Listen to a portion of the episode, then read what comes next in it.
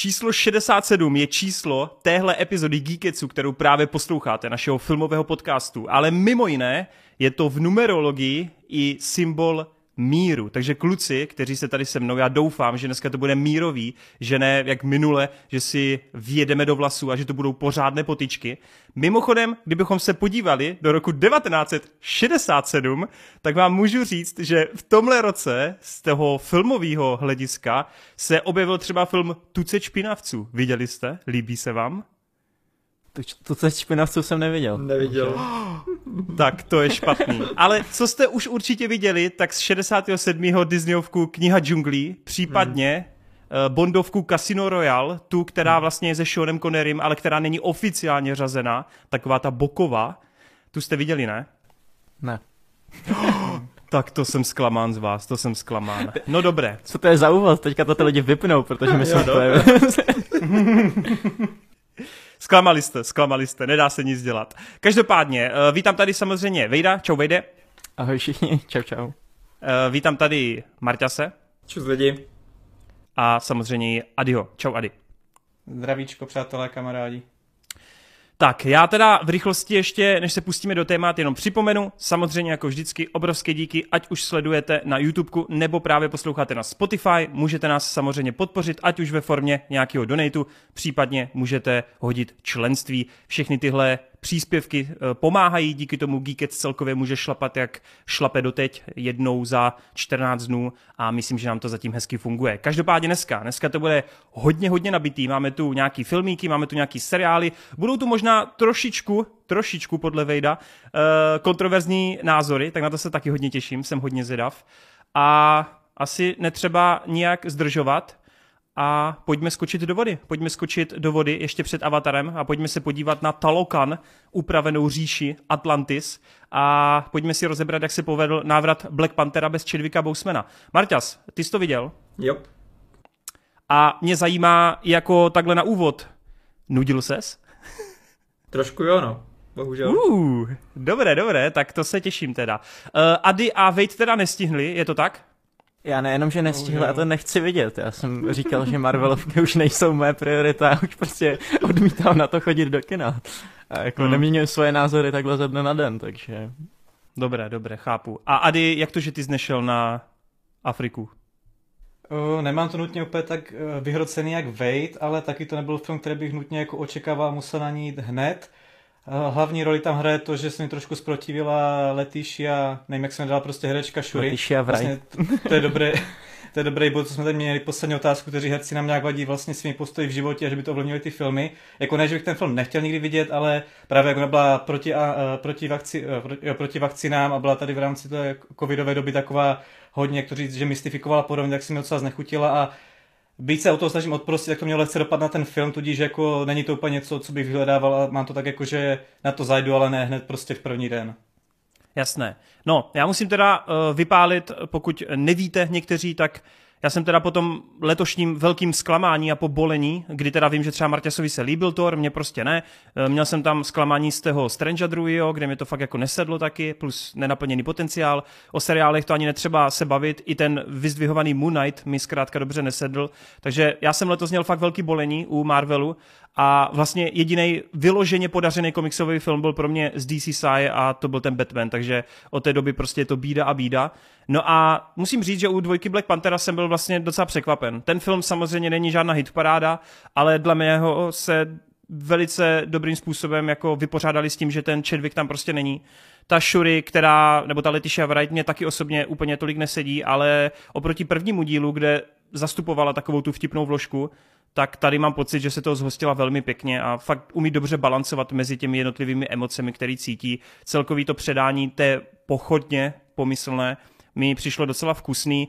Překvapilo mě, že tolik eh, nešťaví ty emoce, ale i když tu má samozřejmě dle mého velice dobře udělanou tu úvodní scénu, kdy se objeví ten Namor plus jeho říše, která je fakt podle mě úplně kulervoucí a jedna z nejlepších, co Marvel udělal letos, tak mimo tady ten fakt, že mě vlastně sedl Namor jako protagonista, nebo spíš antagonista, tak to finále se zase prostě rozpadá. No. Je to taková ta klasika, která se u Marvelu často opakuje. Hnusný CGI, jako nemoc dobrá akce, tam se všechno prostě úplně, lítá to úplně bokem, já ztracím pozornost, ke konci je to prostě nuda. Ale, ale, i když ten film je tak dlouhý, tak ty první dvě hoďky cca mě fakt jako bavily, musím říct, že jsem si to užil až překvapivě, protože jednička není úplně má oblíbená Marvelovka, ale tady mi to nějak seplo právě proto, protože to ty dvě hoďky se nesnaží být úplně klasická Marvelovka, není to přepálený nějakou akcí, není tam úplně hromada humoru, snaží se to být takový intimnější, emočnější a já musím říct, že jsem, že jsem se docela naladil. Takže za mě vlastně v pohodě, nejsem úplně nějak extra výrazně s verdiktem, ale i v kombinaci s tím soundtrackem a právě s tím zmíněným Namorem a tou říší, tak uh, já bych určitě jako šel někam k nadprůměru a vlastně jsem byl docela potěšen. Nečekal jsem to upřímně. Ale jako samozřejmě v topkách to nebude a daleko, daleko od těch nejlepších Marvelovek. Jak, jak to máš ty, Marťas? Uh, já to mám úplně naopak jak ty, protože mně se jednička líbila, na rozdíl té, od té dvojky. Uh, fakt, jak ty říkáš, že se jim povedlo v podstatě to předání žezla od Čedvika, tak naopak já tam mám dost pocit z toho přepisovaného scénáře, protože ten scénář byl hotový ještě před jeho smrtí a musel se potom upravovat vzhledem k okolnostem. Uh, jako vyřešil to asi nejlépe, jak mohl, že v podstatě ten věnuje se tomu té smrti samotné jenom úplně na začátku a úplně na konci. A v podstatě ten film uprostřed tak nějak je jako mimo tady tohleto řešení, jako samozřejmě řeší se tam dopady té smrti, to jo, ale není to takové, jako že by nějak ždímali ty emoce, nebo prostě, že by to tam uh, hrálo úplně nějak mega důležitou roli, prostě jenom se musí ten, ta pochodeň předat právě na tu šury, musíš pochopit, že ona je teďka tou hlavní postavou, ale potom vlastně uh, ten děj se snaží jít dost svou cestou. Uh, co tam už úplně tak nefunguje, tak je pro mě právě hlavně ta akce, kdy v jedničce jsem si ji užíval. Jednak jak byla natočená, jednak prostě, že tam šlo tak nějak jako cítit takový vývoj, že pokaždé, když je v nějaké situaci nové, ten Black Panther, tak je tam v nějakým způsobem to ta akce musí být eh, jiná než ta předešla. Že jednou je tam uh, sice v obleku, ale musí se jako, je to akce v utajení, že se snaží uh, nenápadně tam zlikvidovat nepřátelé, aby si jich ani nevšiml. A v jiné scéně tam je potom jedna versus jedna, takové bez zbraní, prostě čistý boj jenom, jenom silou svojí vlastní. A v další scéně máš zase v civilizovaném světě bez obleku, že jako eh, ten eh, Black Panther musí jak kdyby v civilu bojovat proti nepřátelům, takže se to furt mixuje, furt je to trošku ozvláštněné a tak. Zatímco tady ta akce mi přišla strašně mdlá, prostě nikdy jsem si tam nenašel nic, eh, co mě nějak extra zaujalo. Je to dost možná tím, že tady je to daleko víc soustředěné na tu technologii, na tu technologickou část, protože samozřejmě samotná ta postava Shuri je taková, že ona odmítá ty uh, legendy uh, kmenové a takové ty uh, klasické věci, co oni tam předávají jako od předků. Ona tady tohleto mm, jako moc uh, nemusí, spíš je na tu techniku, takže používá jenom nějaké gadgety a různé obleky a tak. A v jednu chvíli mi to fakt vyloženě vadilo a to v momentě, kdy tam představili tu postavu té mladé Iron Manky v podstatě. Jak si Williams. No já nevím, jak se jmenuje. Ta... Iron Heart. Ale jako to, to mi přišlo úplně zbytečné. Jako potřebuje svět Black, Black Panthera Ironmana? Jako proč? Protože ta postava jednak jsem měl z ní úplně pachuť takovou jako recyklace, že uh, něco podobného jsme dostali s Amerikou Chavez v Doctoru Strangeovi, kde taky najednou z ničeho nic dostaneš postavu, která je mimo ten jako ona je důležitá pro ten děj, ale v podstatě jako kdyby tam nebyla, nebo kdyby si z ní udělal nějaký předmět, tak se nic nezmění, protože ta postava samotná jako tam nic moc neudělá a je to jenom takový McGuffin. A to samé mi přišlo i tady jako s tou, s tou postavou té vědkyně mladé, že mi tady vůbec jako neseděla, proč tam je. Protože my už tady máme vědkyni, geniální, máme tady Shuri, tak proč tady potřebuješ další archeotyp jako po, podobné postavy? Máme tady v, v tom světě, eh, nebo jako v celkovém Marvelu, už eh, několik kopií jako Iron Mana, kde jako lidi byli inspirovaní Iron Manem tím, co udělal a to. A to jako teďka v každé sérii dostaneme nějakou Iron Mana, protože jako ve Spider-Manovi ho máme, máme ho tady a v, v každé sérii bude mít nějakou svoji postavu, která bude odkazovat na, na toho Iron Mana a bude si tam lítat v tom obleku. jako mě tohle moc nesedělo, no. Hlavně tady v tomhle Black Pantherovi, který byl v, t- v jedničce dost svůj a úplně jiný než zbytek. Uh, hmm. Co týče té akce, tak uh, mi tady právě chyběla hodně ta dynamika mezi Chidwickem a tou Shuri, co v jedničce fungovala, že oni byli takové jako parťáci, kdy uh, on byl vždycky ten, který byl v tom, v tom terénu, něco tam jako bojoval nebo tak a ona vždycky byla ta podpora, ten, třeba i ta vtipná vložka nebo prostě ta, která to komentuje z bezpečí a pomáhá mu těma technologiema. Zatímco tady teďka mm, se to ničím nenahradilo a ta Shuri je tak nějak jako na všechno trošku sama. Ona jako jde proti světu, jako do toho tématu to zapadá, ale oproti té jedničce zase mi to prostě ubralo na tom zážitku, protože v jedničce jsem si tohle užíval. Stejně tak jsem si užíval Martina Freemana, který tady má o dost menší roli a v podstatě jako až tak moc tady s ním, s ním neudělají. A, ale ať to teda jenom nehejtím, tak eh, co se mi líbilo, tak byl dobrý ten konflikt mezi Amerikou a tou Wakandou. Vlastně jak vidíš to, že najednou Amerika není nejsilnější mocnost a jak to bere a, a že se snaží získat uh, zase navrh. Tady tyhle ty věci super. Uh, záporák hodně dobrý, jako po dlouhé době fakt hodně povedený záporák. Nevěděl jsem, že někdo, kdo má ty pírka na, na kotníkách, tak bude jako nebezpečný nebo půjde z něho hruza, ale v některých momentech to fakt jako se mu podařilo. Celkově prostě uh, ta nová říše je super, ale zase, znovu tady mám trošku pachuť z toho, že ono sice tematicky to odpovídá, prostě jo, jasně chceš, máš jednu uh, utajenou říši, která se teďka jako ukázala světu, tak tematicky to sedí, že se teďka objeví nová, která bude jak kdyby třeba s nima v rozporu nebo tak, ale zas objevuješ tak nějak trošku to samé, co si objevoval v jedničce. Zase objevuješ prostě nějakou říši, která je utajená, zase má vibranium a, a tady ty jako podobnosti mi tam trošku kazily to, že uh, možná, možná by to chtělo něco trošku jiného zkusit. Ale říkám, uh, celkově nemůžu říct, jako že by to bylo vyloženě špatné, spíš jenom takové průměrné. Jo, já nejsem úplně jako na té straně, jak třeba jsem viděl Hroty, že tomu dával dvě hvězdičky a, a kritizoval to fakt hodně tak já jsem spíš jenom takový jako... Některé věci se mi tady líbily, ale že bych si to nějak vyloženě užíval, to ne. Možná, možná jsem si fakt furt užil víc toho ráno. Hmm, jasně no. Mimochodem, jak jsi zmínil toho Namora, tak tam já musím jenom ještě doplnit, že já bych šel jakože ještě dál a právě bych řekl, že má spoustu scén, kdy z něho fakt jde ten respekt a ten strach, hlavně třeba, mm. když je mhm. pod vodou, je to docela pěkně nasvícený jenom ze strany, teď on vidíš, jak on je na tom dně a teď jako kouká směrem vzhůru a plánuje ten útok a právě třeba ta první potička, kdy u té lodě ty, uh, ta Amerika nebo Francouzi, nevím, kdo tam teď byli, mm. když poprvé se střetnou s tím Talokanem, tak to mi třeba přišlo na Marvel jako fakt mnohem hororovější, než cokoliv udělal Raimi v Doktoru Strangeovi, že mně to přišlo fakt takový vážný, takový tíživý, jak oni vylízali z té vody, steltově jako lezli po té lodi. Já jsem fakt dlouho u Marvelu necítil takové jako, na, jako napnutí. Přišlo mi to... Jo, ono právě v te, zrovna tady v téhle scéně to fungovalo fakt perfektně, protože hmm. celý ten scénický útok je dost mrazivý a to, jo, ale... Jo. V některých momentech jiných mi to zase třeba vysvětlili tam vůbec to, proč, proč nejde zabít, protože to si nějak úplně nevybavuju a furt nad tím přemýšlím, jestli to tam vůbec bylo. Protože tam jsem to bral, že jsou jenom zesílení. No, protože tam vložně prostě bylo řečeno, ne? Já jsem prostě udělal úder, nebo udělala jsem úder prostě, který je měl zabít a oni vstali a, a nic. Protože tam mm-hmm. mi přijde, že tam je víc takových jako nedomyšleností, kde oni tam něco načetnou, jenom něco řeknou, ale už to nerozpracovávají a, a to mě trošku mrzí, no. Chápu že to tě, nemá, tu, nemá tu, tu hloubku, no.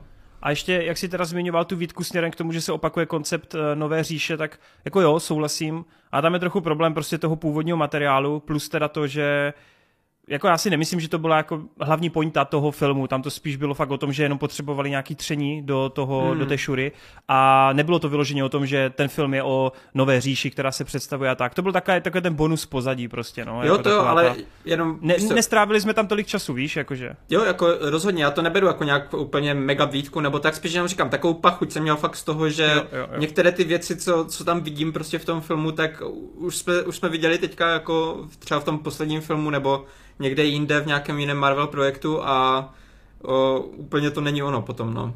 Protože u té jedničky, u té jedničky fakt jako tam mě nejvíc bavilo to, že jako tam ve všech ohledech mi to přišlo uh, trošku jiné než ty, než ty ostatní projekty z té, v té době od toho Marvelu. Že jako jsem fakt z toho cítil tu osobnost, to, že si to jde prostě vlastní cestou a tady u, toho, u té dvojky už nemám úplně ten pocit, no. To jo, já nevím, no, já jsem tam trochu, jsem tam cítil taky vibe jako těch Eternals, že jak je to taky pomalejší, víc ukecanější. Já si třeba umím fakt představit, že ty lidi se budou trochu nudit, protože bylo- za prvý byla tři hodiny skoro. No, jednička byla akční, jednička byla Mhm. víc Marvel ve Bylo stylu jako toho, jak tam možná pumpuje akci. akce, ale bylo tam i hodně kecání. Tam se hodně řešilo právě jako to, jak on bude vlastně přebírat tu, to žezlo toho království a, a tak. On tam měl hodně jako takových eh, Hej jo, promluv s ale různýma os, Ty jsi, to, ty, jsi- ty jsi to tady zmiňoval, vem si ten úvodní stealth útok, pak tu bitku toho kmenu, pak tam měl Mhm. tu potičku, jako tu, Ale Vaš říkám, Killmonger a má to je vlastně právě to, potičku. a že to je tak šest to bylo- akcí dohromady a tohle má tak tři akce prostě. Ale to je právě to, že tam, je, tam, tam bylo jako lépe rozvednuté i to tempo a to, protože tam se jako vždycky střídalo právě ty akce, oni nebyly moc dlouhé, jo? že třeba ta první akce, kde, kde napadl ty vojáky, tak to, to je, myslím, snad jenom minutka nebo dvě, to prostě tam nejsi moc dlouho, ale aspoň se něco děje, pak se zase vyřeší nějaká expozice a zase jdeš do nějaké akce. A jako to Chápu, tempo bylo daleko příjemnější a rychlejší pro mě, než, Hmm, než tady v tomhletom. No, mě ta akce v jedničce fakt jako nebaví, no, Mhm. takže... Tak to A, a, a třeba myslím, To jsem Myslím chtěl si, říct že- že... Martimu, že eh, tam, kde mi připadalo, že ta Black Panther akce v jedničce je variovaná, tak je to v tom, který špatný CGI použijou ve kterém prostředí prostě. V tom to- prv, no- první scéně máš to úplně debilní skákání z baráku to je na barák. strašná, to je Ve dvojce strašná máš ten, oha, uh, ve druhé fight scéně máš ten ohavný green screen, jak se tam perou v té vodě. A trojka, já to ani nemusíme komentovat, to je prostě PS2 hra, kámo. Já jediné, co, si, co mi tam vadilo, jako se týče efektu, tak byla až ta finální bitka, jak byly jako v oblecích, tak to To bylo... je, a- to je byla nejhorší, to je dno, to je To dno jako. to To se jako shodneme.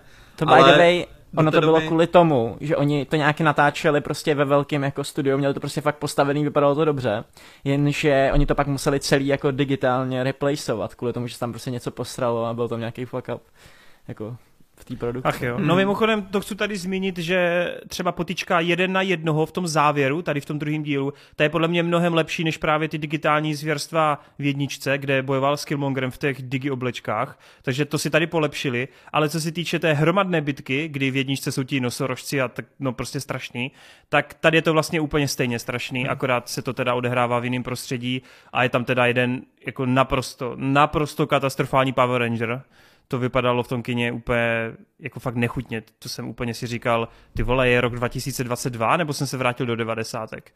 Jako fakt jako jeden konkrétní oblek je naprosto úplně příšerný a za to by měli, vole, kuda, jako já, já nechci nadávat trikařům, já chápu, že na to nemají čas, ale ah, strašný, strašný, fakt strašný. A to se mi líbilo, jak si teďka dával na novinkový Mix Plus, jak natáčeli tu, uh, toho doktora Strange to bylo.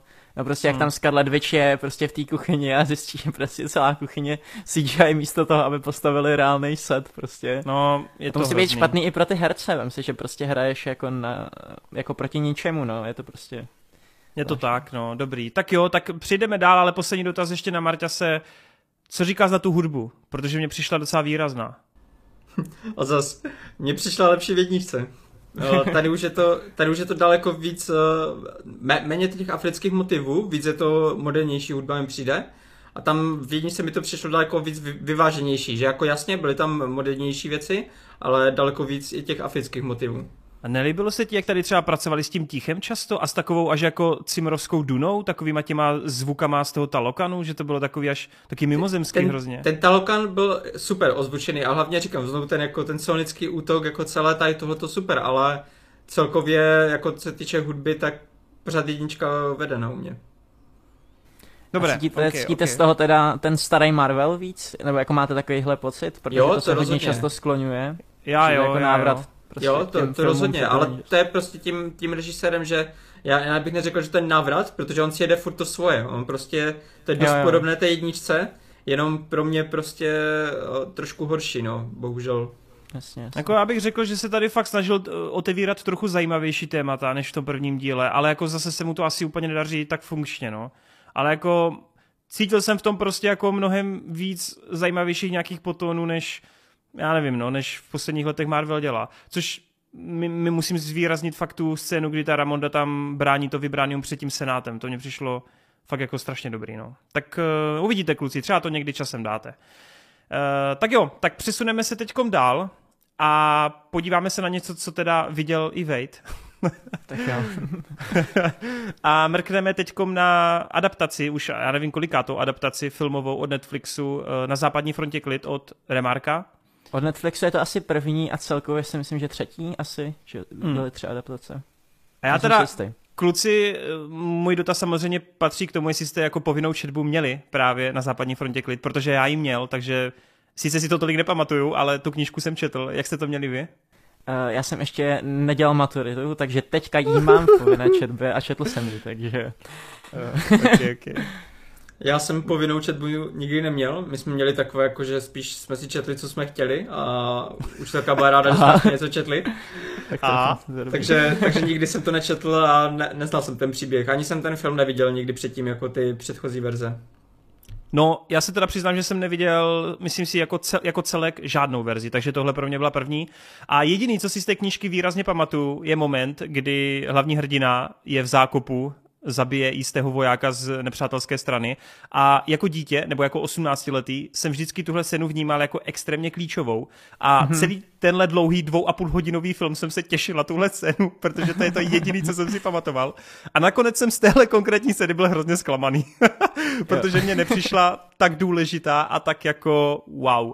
No nicméně, asi se všichni shodneme, než se to tak jako pustíme, že to má fakt jako dost pěknou produkci, nebo ta výprava je fakt velkolepá a já si nepamatuju od 1917, což je asi tím, že žádný od té doby film takový nebyl, kde by opravdu ta válka byla, já to, ona válka je vždycky zlá, jo, ale jako chci říct, že filmově takhle jako krásná, jo, takže z tohoto hlediska fakt to vypadá naprosto perfektně a výprava a právě ta produkce tak to je fenomenální podle mě. Až na nějaký ty CGI, nějaký tanky, letadla, ale to prostě řeším, že OK, dobrý. Každopádně hodně takových těch eh, one-shotů, one-takeů, kdy prostě se nestříhá, spoustu takových fakt pěkných záběrů, spoustu hezkých kompozic, hezký barvy. Musím říct, že se mi to líbilo vizuálně, ale asi se shodnu s tím, co říká většina lidí na ČSFD, kdy mm, mě vlastně ten příběh, i když to je těžký, no, jako chceš si stěžovat na něco, co co tam chceš vymýšlet? Je to prostě válka. Prostě hodíš tam mm, maso do mlínku ty vole a ukazuješ tu beznaděj a tu bezvýchodnost. Takže co tam chceš hledat za, chápeme se, jako za nějaký další jako prvek nebo nějaký umění, nějakou vrstvu, jo, prostě takhle to je a kdokoliv, kdo asi o toho očekává něco víc, tak bude zklamán, čili já tomu asi jako, já to nadhodnocuju, protože jsem v tom nehledal něco víc, ale jako celek jsem si to užil, přestože jsem se teda absolutně nenapojil na ty postavy, což se mě ale stalo i u třeba tene, uh, Tenetu, vole. Uh, Tenetu Dunker, Dunkerku, Dunkerku, ale taky mi to jako nebrání v tom, abych si ten film užil, no, takže takže tak, jak jste to měli vy? Co jste, cítili jste něco? Vejde, cítil jsi něco? Jo, uh, tak já asi úplně, jak začnu, tak to srovnám s tou knihou, v čem jako kniha podle mě vynikala a co v tom filmu až tak úplně nebylo. A to je přesně, jak ty si tady nakousnul nějaký osobní, osobní příběh, protože ten Erik Maria Remark, tak on fakt zažil tu válku a to, co psal, tak nějakým způsobem vycházelo z jeho zkušeností, což je na té knížce doteďka silný a doteďka vlastně tam funguje nějaká osobnost toho hlavního hrdiny, který se tam nachází ty kamarády, který po něm jako časem umírají, co teď tady nakousnul tu scénu s tím francouzem, kdy on prostě zabije francouze v, zá, v zákopu a pak vlastně si uvědomí, že prostě je to úplně stejný vystrašený kluk jako on a prostě jako to, to, tyhle ty témata jsou strašně silný a jsou strašně silný i kvůli tomu, že vycházejí prostě ze skutečnosti. Na co já jsem se třeba strašně moc těšil, tak byl byla část, kdy v té knize se ten hlavní hrdina vrátí domů na chvíli mm-hmm. a on neumí zapadnout už do té společnosti a vlastně jako všechno se mu, mu zdá mal, malicherný a tak jako nezáživný kvůli tomu, že prostě ta válka ho úplně jako změnila, což tady se o tom mluví, ale nikdy to ne, ne, neudělá žádný takovýhle osobní konflikt. Vlastně co ten film dělá je, že jak ty jsi to řekl, no, je to takový maso do mlínku, ukazuje nám tu válku, jak je strašně drsná, uh, je to produkčně strašně skvěle zvládnutý, natáčelo se to mimochodem hodně v České republice, takže spousta lokací a spousta komparzistů vám může být známá, tímto zdravím Jonáše z mý školy, mrtvola číslo 1452 ve 40. minutě, ve 40. minutě, někde se tam válí na zemi, ale to... Doteďka se tam válí. jo, já, já, on mi pak ukazoval specifický frame, jako ve kterém je a tak. Každopádně bych se dostal zpátky. Je to na jednu stranu škoda, že se to jmenuje Na západní frontě klid, kvůli tomu, že právě ta kniha je tak jako strašně oso- osobní a vlastně jako záživná těma těma uh, momentama. že ten film působí hrozně jako sterilně a vlastně tak jako bez, bez duše, jo. On je jako hrozně produkčně dobře zvládnutý, jsou tam režijní nápady, vlastně to hodně funguje v jednotlivostech. Je tam hmm. pár věcí, které v té knize se nějakým způsobem odklání. Já nejsem takovej ten ortodoxní, uh, že bych to musel mít přesně podle toho, jak to bylo napsané. Občas se jako můžou prostě stát nějaký věci, které prostě fungují ve filmu líp jak v knize, ale třeba ty osobní uh, osobní linky fakt nechápu, že nevyužili, že se toho vzdali, protože to je to, co podle mě dělá vlastně tu knihu knihou. Takové věci, jako že nevyužili Iperit, ale místo toho tady dostaneme jako epickou scénu s tankama, což vlastně jako dává smysl, protože v té době právě jako tanky eh, Britové v téhle konkrétní bitvě nasadili, takže jako z historického hlediska to dává smysl, ale jsou to takový jako efektní, opulentní scény, je to technicky hrozně precizní, jsou tam scény na jeden záběr, kdy ten hrdina prostě probíhá těma různýma bojištěma. A fakt to má jako místy koule, říkáte si, že prostě přesně tohle je jako televizní produkce v tom nejvyšším možným píku, na druhou stranu, ale co mi to jako dává, co mi to předává, protože takovýchhle filmů vzniká strašně moc a kdybych chtěl se podívat na západní frontě klid, tak si fakt můžu pustit nějakou tu starou verzi z 80. kterou já jsem teda viděl, ale neviděl jsem ji celou, takže jenom tak jako odhaduju, ale už z toho, jak na mě ta, ta starší verze působí a jak tam vlastně je to víc o tom přátelství a o těch jako klukách, který tam jsou na té vojně, tak mi přijde prostě mnohem silnější než tahle ta neosobní uh, jako šeť, která je ale jako ek- extrémně dobře technicky zpracovaná. Takže hmm. asi takovýhle verdikt, no. Přitom, přitom oni se ze začátku s těma kamarádama to snaží aspoň trošičku jako hmm. rozpracovávat, ale pak z nějakého nepochopitelného důvodu to opustí, no. A jak říkám, ono je tam hrozně moc věcí, které v té knize nebyly. Třeba ten, ta scéna, kdy oni tam jako nějakým způsobem kradou prostě jídlo od uh, těch lidí, no, no. od těch obyčejných obyvatel, což je jako hrozně silný moment pro mě, ale takovýchhle věcí je tam strašně málo, je to taky podle mě neucelený, jo, že chvíli tam jsme s nějakou postavou, něco tam prostě buduje, nějaký osobní příběhy, který ale buď jako končí hrozně zvláštně, nebo se potom hnedka dostaneme do bojiště, řešíme prostě bitvu, která je zase nějakým způsobem úplně jako šedá a, a pak se teda dostaneme zpátky a nějakým způsobem to, to skončí, no.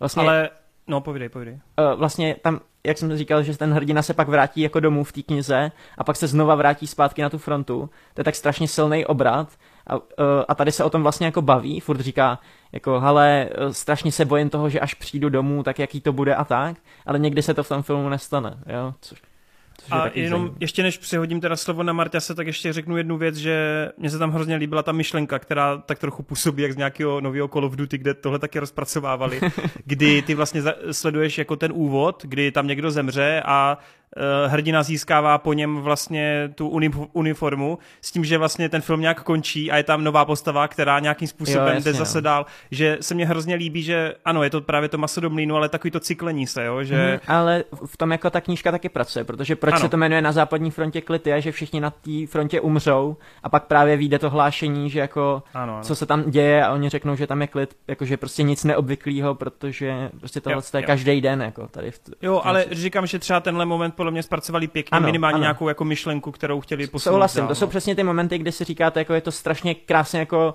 technicky zpracovaný, jak režijně, tak prostě co se týče nějaký jako úrovně produkce, ale i tak uh, jsou, to, jsou to prostě jen takové záblesky, které jako nepůsobí v nějaký jako uh, souhře, no, celkový. Co Marťas? No, vy jste řekli víceméně všechno, co jsem chtěl říct taky. Hlavně třeba týká i s, s tou uniformou a tak, protože jo, je fakt, že a, že to technicky jako téměř dokonalé, tak je to takové trošku bezduché a člověk, jako někteří, někdo může říct, že jako proč tam nevymysleli něco víc nebo tak. Pro mě právě dělalo víc eh, tady tyhle ty drobné momenty s, s tou uniformou, že vlastně ano, eh, je to to poselství, jak jsme zvykli z těch válečných filmů, nebo z, z velké části z nich, že je to jenom další, uh, další maso do mlínku a je to takové bezvýznamné to zabíjení a tak.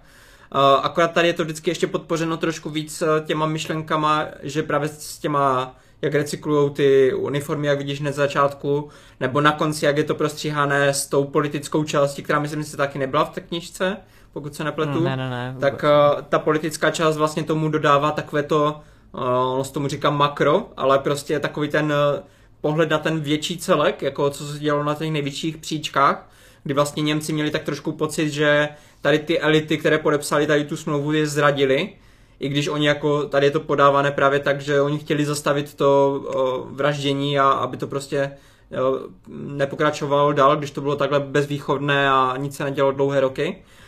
A, tak je tady vždycky jako podpořeno tady tyhle, tahle bezvýchodnost jako těli víc těma tém, tématama, které se k tomu směřují. A na druhé straně se mi líbily takové ty momenty ta, té obyčejné válečné činnosti, kterou často jako nevidíš v těch filmech jako to sbírání známek. Kdy jako fakt si viděl, že oni sice teda dobojovali a přežili, ale musí tam jít po tom bojišti a ještě prostě sbírat eh, ty, ty známky ze svých mrtvých padlých. Mně se, mně se mimochodem líbilo, že po dlouhé době byla ve filmu scéna, kdy někdo jde srát. no a jakože tady tyhle ty civilnější momenty z, eh, z té války často ani jako v jiných filmech nevidíš, no.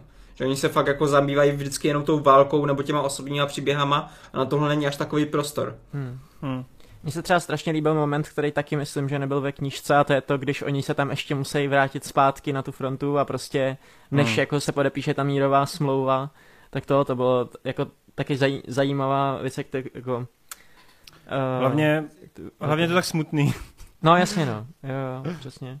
A ono jako hodně tomu vytýkaný to, že právě je to strašně zaměnitelný s těma jinýma válečnýma filmama, hmm. ale tak to je jasný, protože to vychází z knížky, kterou se inspirovaly všechny jako váleční, uh, váleční věci, takže to je jako... A, a ty jsi říkal teda, že tam ani ta část s těma, mm, jak okradají ty uh, zemědělce, nebo ty, co tam uh, žijou na tom statku, tak to tam taky nebylo, jo, v té knížce. Protože ne, tam, ne. Se mi, tam se mi strašně líbil ten payoff toho, že oni tak, když tam jdou poprvé, tak ten ten borec říká, jako stojí za to umřít, a, a potom tam jde jako vykrást a potom se tam vrátí ještě několikrát, myslím dvakrát ještě. A je, jako tím, že to tam je několikrát, tak člověk neví jako úplně, co od toho očekávat. A ten payoff na konci se mi fakt jako líbil, tady tohle. Hmm. Uh, ta scéna v jámě, to tady mám taky poznačené, že právě Kuba říkal, že ho to až tak jako, já jsem nevěděl, co přijde, protože já jsem neznal tu hmm. předlohu, takže nemohl jsem se na to nějak připravovat nebo tak a líbila se mi ta scéna, protože fakt jako ten dopad toho, jak vidíš, jak on reaguje nejdřív, že ho vlastně zabije, nebo jako zraní smrtelně, potom tam vidíš, jak on jako chvilku tam s ním leží a slyší, jak on pomalu umírá a strvá mu to strašně dlouho a pak jako se ho snaží ještě jako v podstatě umlčet, aby ho nemusel poslouchat. A pak se to ještě úplně obrátí v to, že, že ho chce vlastně zachránit, že toho lituje, co udělal, protože už mu to jako dochází ta, ta situace. Tak jako celý tady tenhle ten proces a ještě tím, jak je podaný jako dlouze, že ta kamera jako nikam ne, neuhne, není tam žádný střih nebo tak, ale fakt vidíš prostě, jak si ta postava projde s všema těma stavy, jako postupně, stavy postupně, tak uh, se mi líbila, jako ne, nebylo to žádný jako top moment úplně, ale... Ne, hele, já jenom nechci říct, že to, no. já nechci jako říct, že ta scéna je špatná, ale spíš jako právě jak jsem to četl, tak jako tohle mi nejvíc jako se zarilo do hlavy a mně to přijde jako ta nejvíc klíčová věc jako celé knihy, čili mm-hmm. tady v tom filmu to pro mě jako to nejvíc klíčové jako nevyznělo, bohužel. No, no to je tím, jo, ale že ta kniha ne. je vyprávěna fakt jako z pohledu toho Pola, nebo Pavla, no, jasný, jak se jmenuje ten hlavní post, charakter a ty to fakt všechno vnímáš jenom jeho očima, tam vůbec jako žádný makro není. No, a tohle eh, s tím francouzem nějaký fakt jako velký osobní konflikt, který on tam jako, to je nějaký rozřešení, ke kterému on jako dojde v té knize a je to fakt jako důležitý no. moment. Zatímco tady máš prostě takový etidy, který se různě dějou, prostě co, co zažíváš různě ve válce, jsou tam ty různé situace, které ale so, nejsou daný do toho osobního příběhu, který jako očekáváš označ, od značky na západní frontě klid, nebo jako od mm. takového titulu. Což je jako výtka, kterou k tomu mám, ale na druhou stranu je to prostě jako skvělý film. Uh, tyhle ty věci, vš- jako řekli jsme tady strašně moc pozitiv a ty scény dobrý tam prostě jsou a málo který, uh, málo který válečný blockbuster z téhle doby právě využívá těchto z těch motivů, hmm, hmm. jako to s tím oblečením a takovýchhle jako reálných situací, takže... Mm-hmm. Jo, souhlasím. A a k tomu všemu, jako fakt za mě to neuvěřitelně táhl ten vizuál, protože hmm. ty momenty třeba, kdy eh, je tam úplně ticho, je tma, oni se tam jenom dívají na tu frontu a teďka do toho tam začne jako letět ta světlice, pak eh, pomalu začne ten útok, jako eh, vizuálně fakt mě to vtáhlo, že cítil jsem se, jak kdybych tam byl, no. No tam je je to jako fascinující, jakože já nevím, kolik byl ten rozpočet, vlastně oni to ani nedělali amící, že ono to je jako německá, německá německá, produkce. německá Německá produkce. A Netflix myslím, A- že to nezveřejnil právě ten rozpočet. No, ale mimochodem je fajn, že teda se to jako naštěstí dobře umistovalo. Mám pocit, že to je nějaký teď momentálně pátý nejsledovanější eh, anglicky nemluvící jako počin na Netflixu, takže se to asi dostane ještě trochu výš, chybí tomu ještě poslední týden.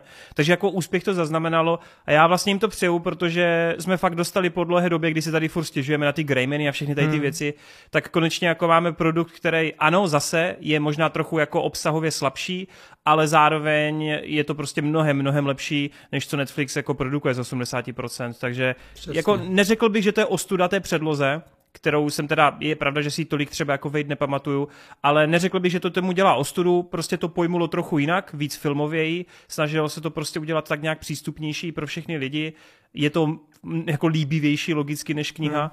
ale za mě jako dobrý, no, jenom říkám, mám tam pár výtek, ale určitě bych šel, jako třeba na ČSFD určitě dropnu ty čtyři hvězdičky, protože mě to fakt přišlo jako silný, jako v tom ohledu, kdy jsem to sledoval, jak jsem v tom byl jako divák. Takže Já to mám taky, já jsem třeba na osmičce, mně se to jako fakt moc líbilo, no. Akorát to srovnání Hmm. s tou knihou tam prostě jako nějakým způsobem hraje roli. No, tak já se Jo. s váma shodnu, já mám taky na 80%. A za sebe řeknu, že celou dobu, co jsem se na to koukal, tak jsem nemohl přestat myslet na to, jak eh, v podstatě na Ukrajině teďka Rusko dělá úplně to samé, že taky jako sfanatizovalo akorát jako svoji popula- eh, populaci, na, jako v podstatě jim něco nalhalo a oni tam teďka ti Rusové umírají úplně podobně zbytečně za nic. Že je to Tak. fakt No to je- smutné, že, že tak, tak dlouho, tak eh, hodně času uběhlo a nic moc se nezměnilo. Nic jsme se nenaučili. Hmm. Takže- Tak, tak, tak. No a uh, pojďme teda od nějakých uh, reálných konfliktů do fiktivních konfliktů, pojďme se přesunout do Westerosu, do západozemí. Ty to jsou oslí můstky, kurde. a pojďme se podívat na rod draka a jelikož Adise už určitě svědí, svědí prdel a koule, že nic neříká, tak Adis, pojď se do toho pustit a pojď říct, jak tě ty porody, neporody a další porody, tak jak se ti to líbilo a nelíbilo. Jo, no. Uh, no že dobrá. Jak to podat? Já nechci vyznít, že prostě se mi to nelíbilo, že to prostě kritizuju, A. že bylo špatný a tak, ale zároveň k tomu ani nemám úplně moc co dobrýho říct. Mělo to se kladné momenty, to samozřejmě, ale v konečném důsledku to ve mně nezanechalo tak nějak jakože žádnou stopu, bylo takový hodně pro mě neutrální a já jsem vlastně tak nějak si i uvědomil, proč když jsem se před nějakou dobou, no to, to už je tak 8 let, to ještě bylo za doby, kdy letěly EM plky, nebo vlastně tenkrát plky, jsem se pouštěl do poslouchání hry o truny a po nějakých deseti něco nebo tak nějak hodinách prostě poslechu jsem toho nechal, že mě to prostě nebralo, nebo jsem se schopen do toho světa ponořit. A mně to prostě nepřípadne jako fantazy, protože to je v podstatě, když taková seriálová verze posledního duelu, tady prostě staví tohle z toho období, takový prostě zajímavý drama, ale ty fantasy prvky tam eh, nejsou pořádný, jako jsou tam ty draci, ale ty draci jsou tam v podstatě, jak když taková ozdoba, Marty to hezky označil, prostě zbraň hromadného ničení, ničí těm prostě ne- nepřátele pomocí ohně, nasednou na to jak na klofana a odletí prostě na druhou část prostě země a tím to hasne. A vůbec to prostě necítím nějakou tu mysteriózní, uh, mysteriózní stránku fantasy žánru, ať už tu kouzel nebo jakoukoliv č- eh, nějaký čáry a tak je to v podstatě takový strašně ne, neprožitý na to, že to je označené, nebo není, není to dostatečně záživný po té stránce fantazy na to, že si to hraje, že to má být fantazy a to je t- asi to, co mě právě tak nějak na tom vadí, lomeno Hmm. chybí a Uf, co tak nějak jako Počkej, k tomu počkej, dodat, počkej. Jako na, Takže ty chceš říct, že pán prstenů je víc fantazy než rod draka, jo? no totálně. A, Počkej, já teď úplně vidím ty komentáře. Takže on to jako hodnotí podle toho, vole, co je víc fantazia. Ne, jako, ale když, když už to teda jako naťukl, tak jako já seriózně, jako já chápu, že to je prezentovaný. Jedna tady prostě streamovací služba má svůj fantasy svět, tady má nějaká druhá, uh, nějaký svůj takový protějšek nebo jakože konkurent, takže chápu, proč to lidi mají hrenci srovnávat, ještě to vyšlo takhle prostě jako takřka, ne, ono to dokonce vyšlo, myslím, že ty první epizody ve no. stejný den, ne? Takže tomu jako rozumím, ale mně upřímně to nepřípadne vůbec jako opodstatně, aby to, se- mi to přijde strašně odlišný a jako jo, máme tam třeba jakože těžko oden se prostě s mečem a tak jako budíš, ale jako fakt jsem to necítil vůbec potřebu to s tím, tyhle ty dvě látky nějak srovnávat, protože to strašně jako od sebe odtažitý a separovaný. No a abych teda svůj monolog nějak dozavřel, Úplně mě to nenalákalo, že bych si chtěl pustit třeba do seriálového koukání her, her o trůny, když mě nenalákaly knížky původně. Upřímně ani nevím, jestli se mi chce pokračovat, pak když bude nějaká druhá série.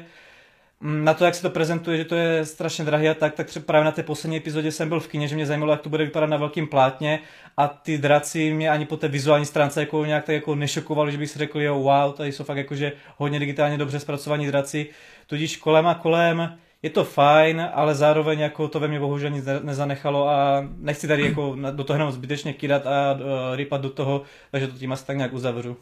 Ale existují pouze dva lidé, eh, nebo dva druhy lidí, kteří hodnotí rod draka. Jsou lidé, kteří ti řeknou, jaký jsou postavy, jaký tam jsou dramata, jaký jsou konflikty, jaká je historie, jaký byly timeskipy, eh, jaký jsou jednotlivé scény a twisty. A pak je tu druhý typ člověka, a to je Adis. A ten řekne, že rod draka je málo fantazy a svůj monolog končí. to ještě, prostě ještě miluju. Si, Já to miluju. Jak si, jak si vypíchl ty skoky v čase, tak jako jo, je to tam zmatečný, je to asi i na škodu, ale upřímně pro mě to byl faktor, který by mě to nutně nějak kazil, protože já jsem ty postavy prostě bral tak nějak, že jsem se do nich nevžil, tak nějak jsem to jako pozoroval a byl tam nějaký skok, já nevím, kolik, klidně deseti let a já jsem si řekl, tak jako jo, no jako co prostě vůbec jsem nějak jako nesouzně s těma postavama a jako já chápu, že tam třeba ty postavy může být jako, jako že ne úplně každému sednou, nebo že prostě má jsou tam ty dvě strany jako mince na každé té postavy, že prostě žádná postava tam není úplně perfektní, každá má třeba nějaký svůj kontroverzní prvek, nějaký důvod, proč tu postavu mít rád a zároveň nemít rád, ale to je takhle i v jiných díle, eh, díle, díle v jiných tvorbách nějakého jiného prostě zpracování a tam mi to nevadí, tady to fakt pro mě bylo takový strašně nějaký, no. Jo, já nevím, jako a myslíš si, že to je tím, že to je třeba fakt jako historicky a tebe prostě tyhle věci jako nebaví? Nebo já se spíš divím, že ty všeobecně třeba i když ti nesedí téma, tak jsi schopný říct, že jo, je to kvalitní toto, toto.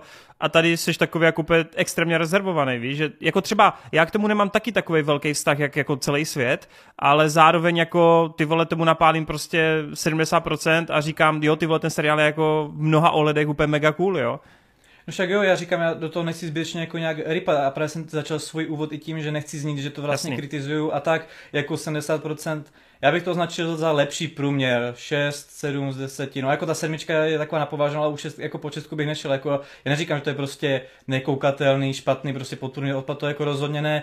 Jenom prostě jako možná jsem, jako ta první epizoda mě docela bral, když na tím teďka zpětně přemýšlel, že možná jsem měl jako větší očekávání. Jako jo, intro. Intro to je fakt paráda, to vždycky, když bylo intro, tak jako to jsem vyloženě na to koukal, ale úplně jsem byl jenom jako v úžasu, to jsem si užíval úplně neskutečně.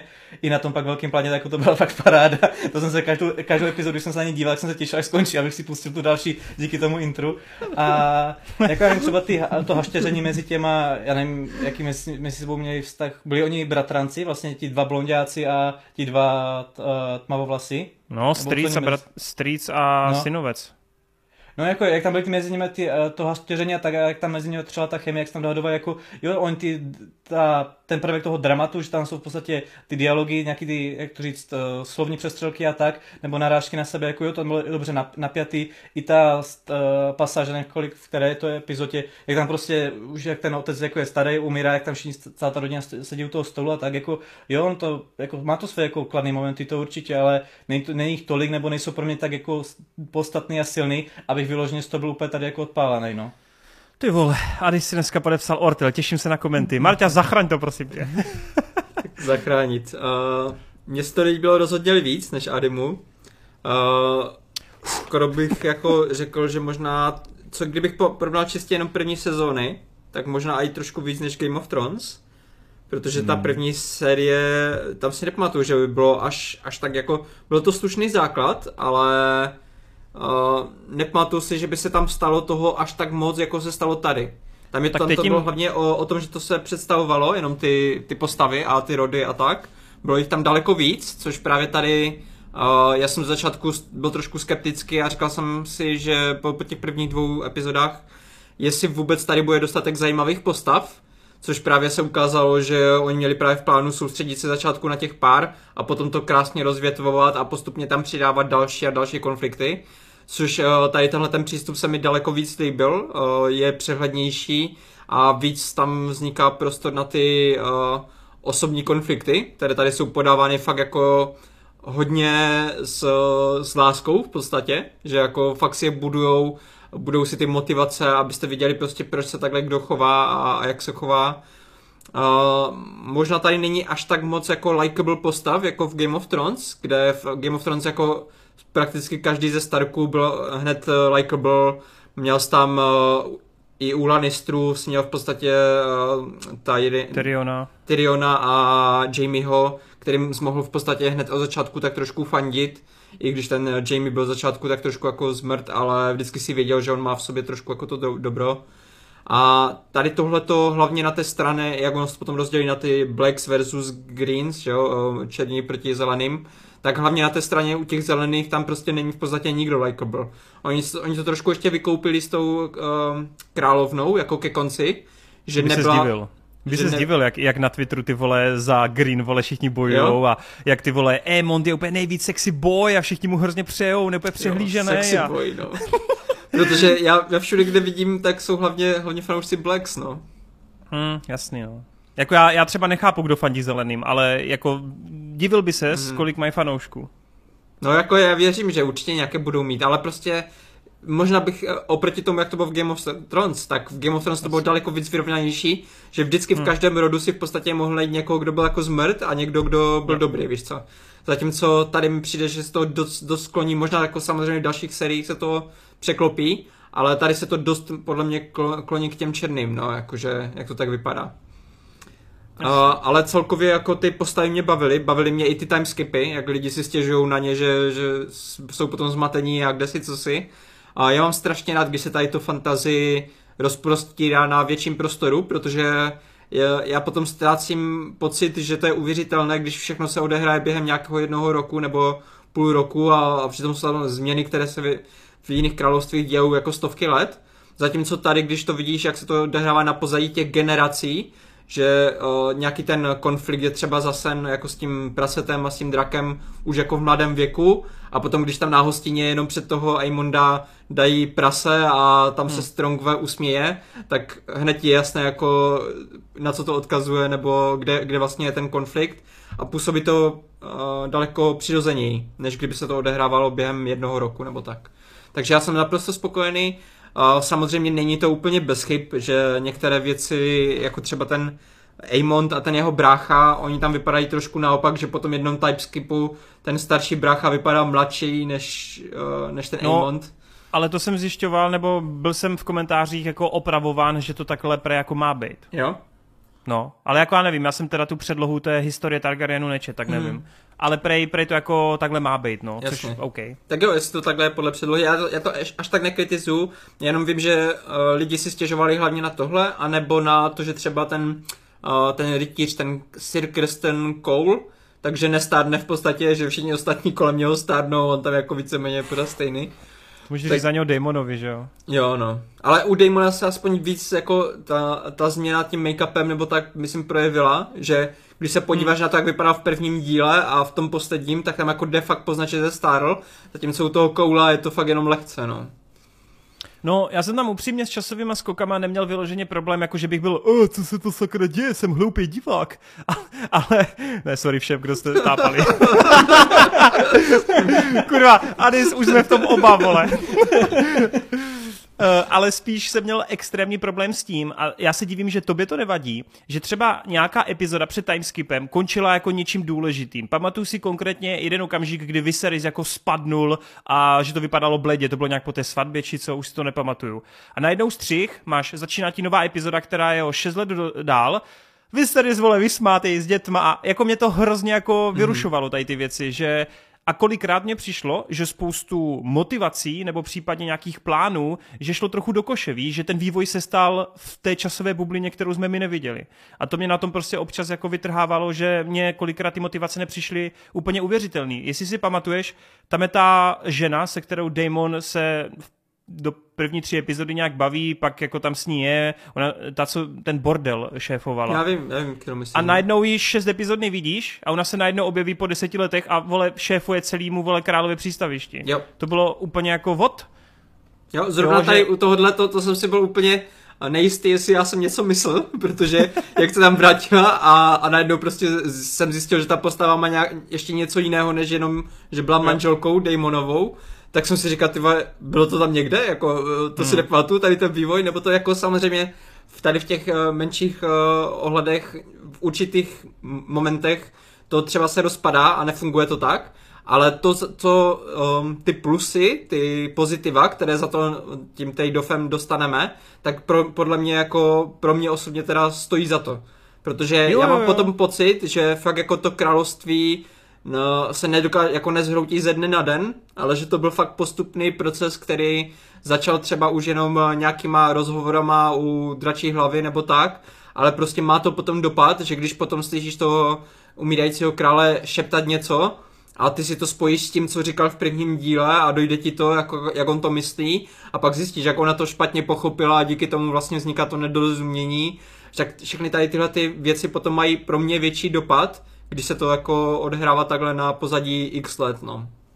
Já naprosto souhlasím a mně se ten seriál jako líbil, jo, jenom říkám, že jsem si tam našel jako fakt dost věcí, které mě vytrhávaly, ale přesně ty pozitiva jako vyhrávají to bez debat. Kdy třeba mě hrozně mrzelo, že skipnuli to, že ten Otto Hightower byl vyhoštěn tím králem, mm-hmm, pak tam na jednu epizodu máš prostě jednoho pobočníka, který hned umře a pak se o to vrátí, ale ty tam nemáš mě nevadí, že je zpátky, nebo že není dovysvětleno, jak se to stalo. Mě vadí, že tam nemáš ani tu blbou konverzaci s tím Viserysem po tom, co se vrátí. Víš, jakože mm-hmm. mně přijde, že ten seriál mě jako okrádá o ty fakt jako super momenty prostě, tady těma timeskipama.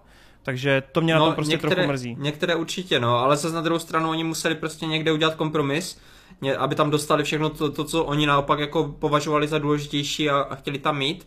Jasně. A jako fakt tady tohle budování těch, uh, těch nenápadných věcí jsou asi ty největší plusy tady tohleto, to, tohleto mm-hmm. série, protože já tady fakt cítím hodně slušný potenciál do budoucna. Já neznám ty knížky, já nevím, kam se to bude až tak moc ubírat, ale jak tady třeba Ady říkal s tím fantazy, já jsem měl to začátku taky pocit, hlavně s těma drakama, že jako jsou až tak nevyužití, nemají charakter, myslím, že jsem tady dokonce i říkal, že, že jsou v podstatě fakt jenom, fakt, fakt jenom ty zbraně, ale když jsem se potom na to zpětně díval, jak jsem dokoukal celou tu sérii a jako díval jsem se na nějaké ty rozbory a tak, tak musím říct, že jednak ti draci se tam na konci fakt jako projevují eh, takové trošky těch osobností, hlavně u toho největšího Veigara, eh, kde vlastně vidíš, že eh, je tu, tu scénu s upalováním princezny a, a tak, tak tady tyhle ty momenty tam jako jde vidět, že ten drak nějakou osobnost má,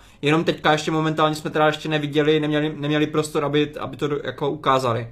To samé při té finální bitvě v těch oblacích, tam jde taky vidět, že ti draci mají svoje osobnosti a právě proto jako neposlouchají až tak třeba jako ty svoje jezdce a, a chovají se trošku.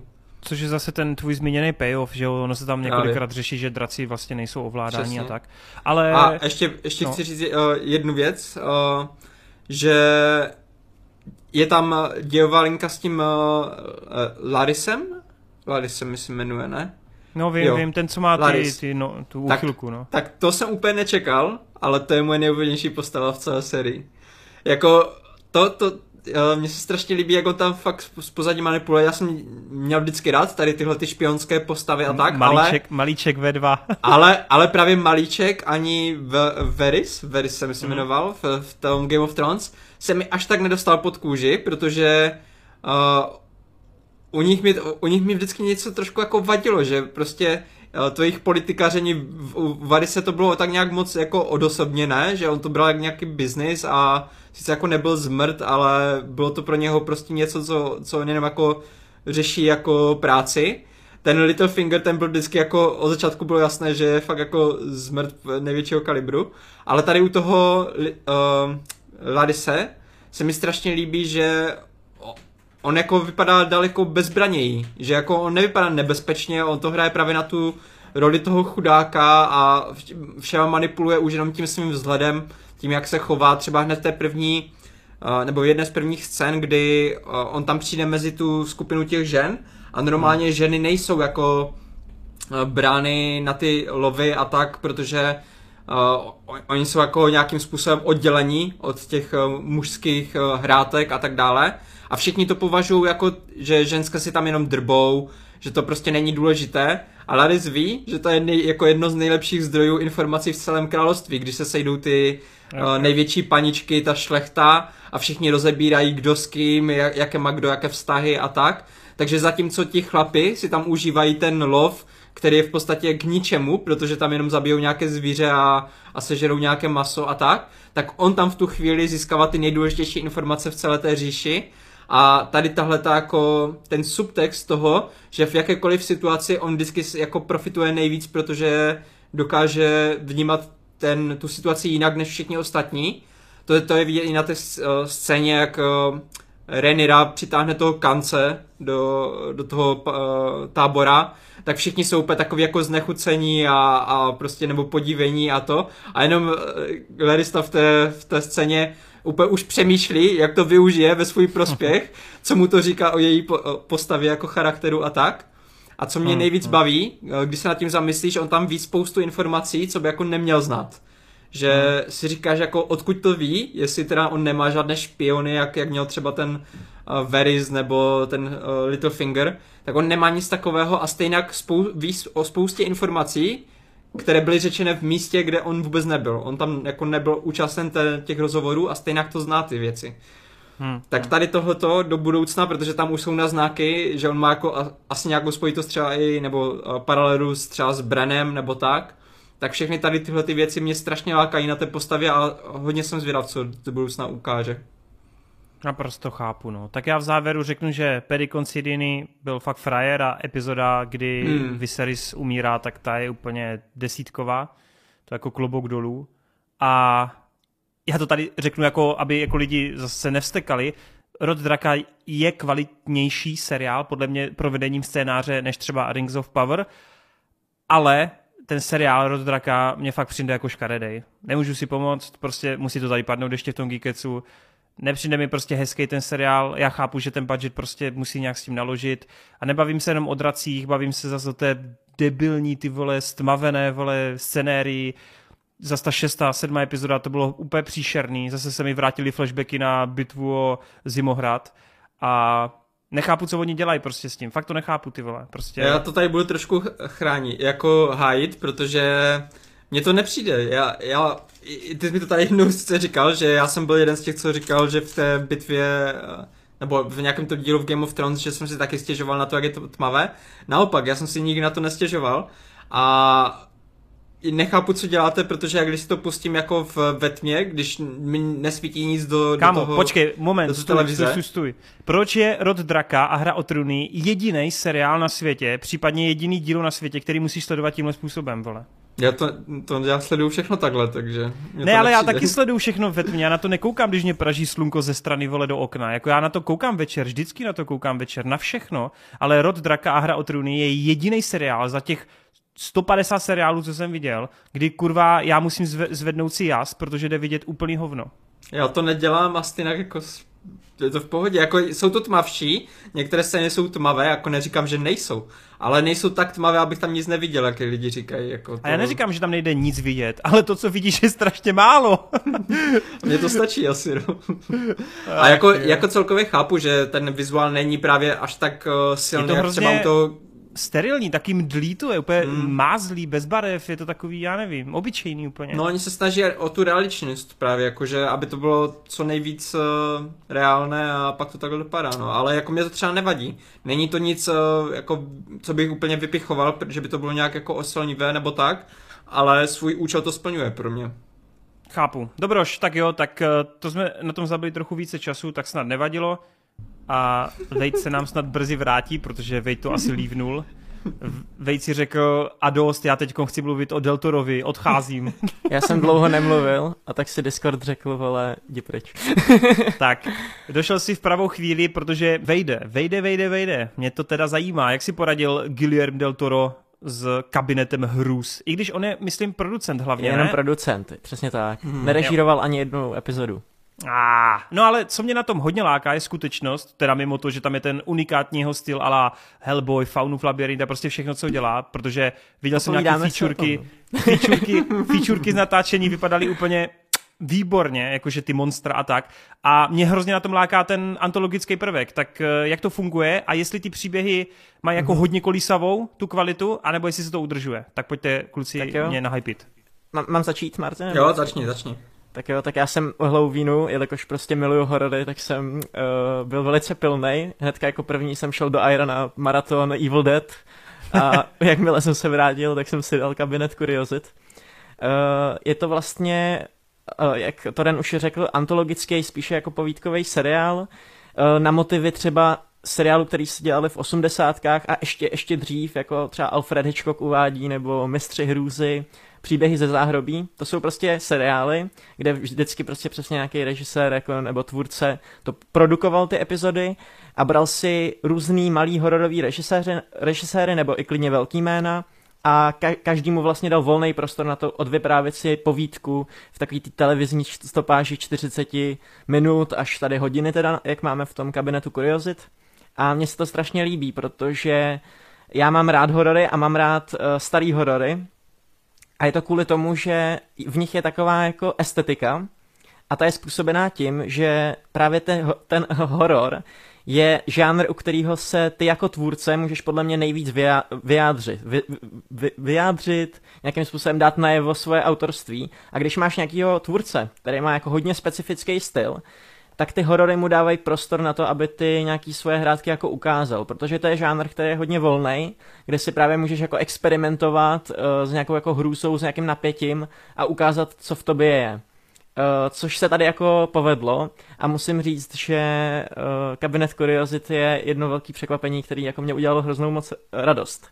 Hmm. Ten seriál celý, jelikož je produkovaný Deltorem, tak vypadá fantasticky. Ty už jsi tady dotknul toho těch různých monster, by the way, ano, horory nejsou o tom, že se v nich musíte bát, nebo že prostě uh, vás to musí lekat každý dvě minuty. Horory jsou o tom, že je tam nějaký monstrum, a, uh, a je to vlastně o tom vyjádření něčeho neobvyklého, co prostě ve skutečnosti tak není a je to v nějaký podvratnosti. Takže dám příklad prostě, co už jsem tady říkal v minulých dílech, proč jsou upíři strašidelní, protože prostě to jsou nějaký jako netvoři, kteří sajou krev, nebo prostě třeba proč jsou uh, netopíři strašidelní, protože krysy nelítají, takže proto jsou využívaní jako v těch hororech, protože to je nějaká věc, kterou ty znáš, ale tady je obrácená prostě na úplně jinou úroveň.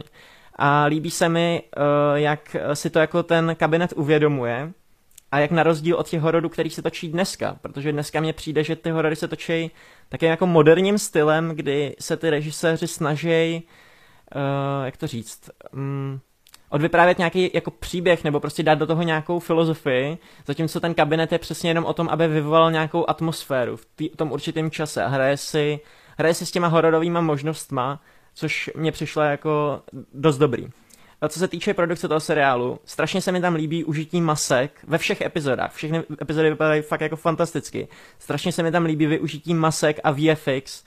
Eh, ten seriál má fakt úplně úžasný CGI a tam jako fakt kolikrát nevíš, jestli je něco točený prakticky nebo CGI a je to, uh, je to točený na oba dva způsoby. Jako třeba ve druhém díle, který se zabývá uh, krysama, uh, který lezou po, hrobě, po, po, po, hrobech a kradou věci z mrtvol, tak máš prostě takovou démonickou krysu, která je jako hlavní arka Nemesis.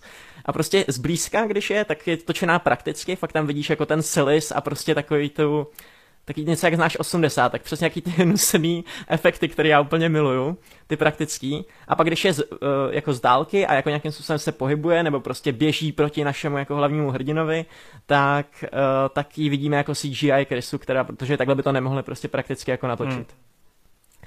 Uh, co se mi hrozně, uh, jaký co se mi líbí na tom, tak to už jsem tady naznačil jako ten autorský rukopis, protože jde vidět, že když je nějaký režisér šikovnej, tak se tam jako fakt propíše ten jeho styl a proto já mám rád epizody, které vlastně byly co nejvíc nějakým způsobem vystyl, vystylizovaný. Takže kdybych já asi schrnu moje oblíbené epizody, pak máte schrné oblíbené epizody, já jsem zvědavý, jako kde se potkáme. Uh, moje oblíbená epizoda číslo jedna, ty hřbitovní krysy, co jsem teďka vlastně říkal, což je vlastně uh, od Vincenza Nataliho, který předtím myslím, že nic netočil, ale co se mi líbí, že on používá strašně zajímavý způsoby jako záběrování, kde se dává jako pozor na různé kompozice a jeho kamera se hýbe vždycky od bodu A do bodu B. Potom tam krásně pracuje s tématem klaustrofobie, kdy vlastně, já jsem si říkal, že klaustrofobie je úplně skvělá jako nějaká věc, jak jako znázornit takovou hruzu, ale úplně nevím, jak bych to třeba točil. A tady jsou scény, které uh, jsou tak strašně jako bravurně nasnívaný, že fakt z nich máš až jako tísnivý fyzický pocit na sobě, což se mi strašně moc líbilo. Takže to je epizoda číslo jedna.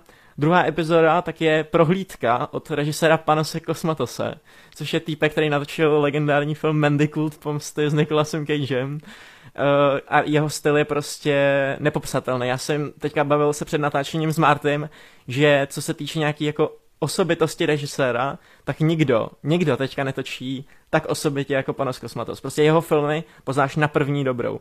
V jeho epizodě hraje můj oblíbenec Erik Andre uh, z jeho show a eh, je to takový LSD trip, kde si hromada lidí prostě asi 40 minut povídá u stolu a pak se něco kolosálně posede. A to je všechno, co o tom řeknu. A třetí uh, povídka... Počkej, počkej, a to byla která, jak se jmenuje? Prohlídka se to jmenuje a je jo, to děkuji, předposlední děkuji. epizoda. Jo, jo.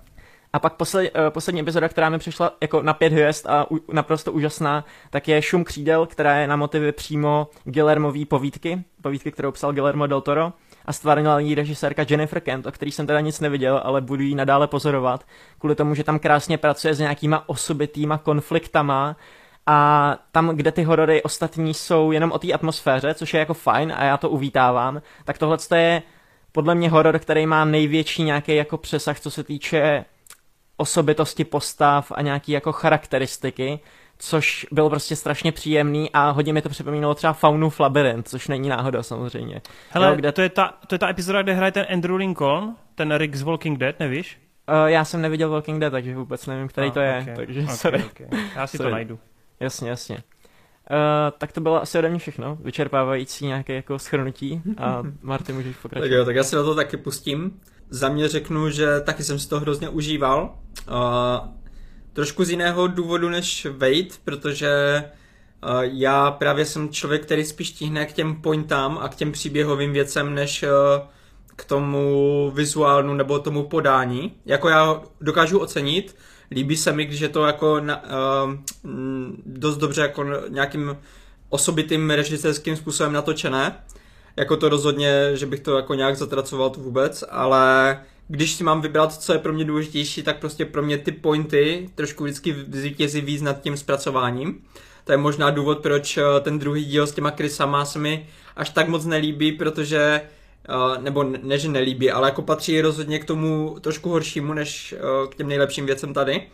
Protože to je právě jako hodně o té formě, o té atmosféře, o tom prostě, jak to prožíváš s ním v tu danou chvíli ale celkově prostě až na to, že to má to tak, takový až morální, morální zakončení, že to je jak mm. nějaká bojka morální. To se mi na tom líbí, přesně takovýhle ty uh, niance, že vlastně ono to zkoumá uh, nějakou jako osobnost člověka a že mm. většinou, když ten člověk se v těch hororech chová jako hajzl, tak na konci prostě dopadne špatně, jo? že vždycky jsem jo, to jako vrát. ale uh, pro mě by to muselo být trošku ještě kratší, aby, aby to mělo větší dopad, protože on se tam dlouho jako máchá v tom, eh, v té tísnivé atmosféře, hlavně potom, co on se dá teda jako už dolů do, eh, do toho podsvětí eh, vydá, tak tam už to začalo jako trošku ztrácet tempo a kdyby to bylo trošku mm, kratší, tak možná by to mělo lepší dopad. Ale pro mě nejlepší asi byla troj, trojka, třetí epizoda, protože ta, ta má úplně perfektní pointu a i když je to v podstatě jako z velké části jenom konverzačka, kde jako dva, dva lidi většinou mluví, nebo jeden člověk mluví o tom, co se děje a co se stalo, tak je to taková pomalá rekonstrukce těch událostí, kdy oni ti řeknou úplně všechno, co se stalo, pomalu to budujou, potom dojdeš do toho bodu, protože ta, ten díl se jmenuje Pitva, tak potom v půlce dílu dojdeš do té samotné pitvy a o tam tuď, tyjo, já jsem pomalu ani nedýchal, ano, protože... Ono je to fakt jako dva různý filmy, to je prostě Přesně, diametrálně. Ale, ale úplně krásně se doplňují, protože ty potřebuješ jako znát trošku ten background, aby jako tě to navnadilo, aby si jako měl zájem vyřešit vlastně, co se tam děje, co tam je jako, mm-hmm. co, mhm. co je tam divného. A když potom se to začne jako fakt malu řešit, tak ty si furt říkáš, a kdy to přijde? A teďka to už určitě přijde, teďka se něco stane, nebo tak. A ono to furt pomaličku prostě tě, uh, jak kdyby ukolíbává a potom, když přijde fakt jako samotný ten závěr a samotná ta pointa, tak já jsem úplně byl nadšený, protože to bylo úplně jak kdyby nějakou četl nějakou sci-fi uh, povídku, která vyhrává nějaké ceny nebo tak, protože ten závěr mě úplně totálně dostal. Uh, u těch dalších dílů, co jsem přeskočil, tak já jsem přeskočil ještě ten první díl. To bylo s, s tou dražbou toho, uh, toho skladiště tak tam musím ocenit to, že se mi líbilo, jak uh, to samotné monstrum vypadalo, protože mm-hmm. ono úplně krásně zapadalo do toho, jak normálně v některých jiných filmech to CGI úplně na tebe křičí, že to je prostě CGI, tak tady vidíš, že to je CGI, Kámo, ale to úplně, nechápu. ne, úplně fakt, to, to fungovalo s tím prostředím, úplně to zapadalo. Ej, to je, ono je tam extrémně dobrá práce se světlama, jakoby v celý té show. No a celá já... ta, hlavně ta první epizoda je úplně jako fixovaná na ty ano, světla. Ano, konkrétně jeden projekt se světlem.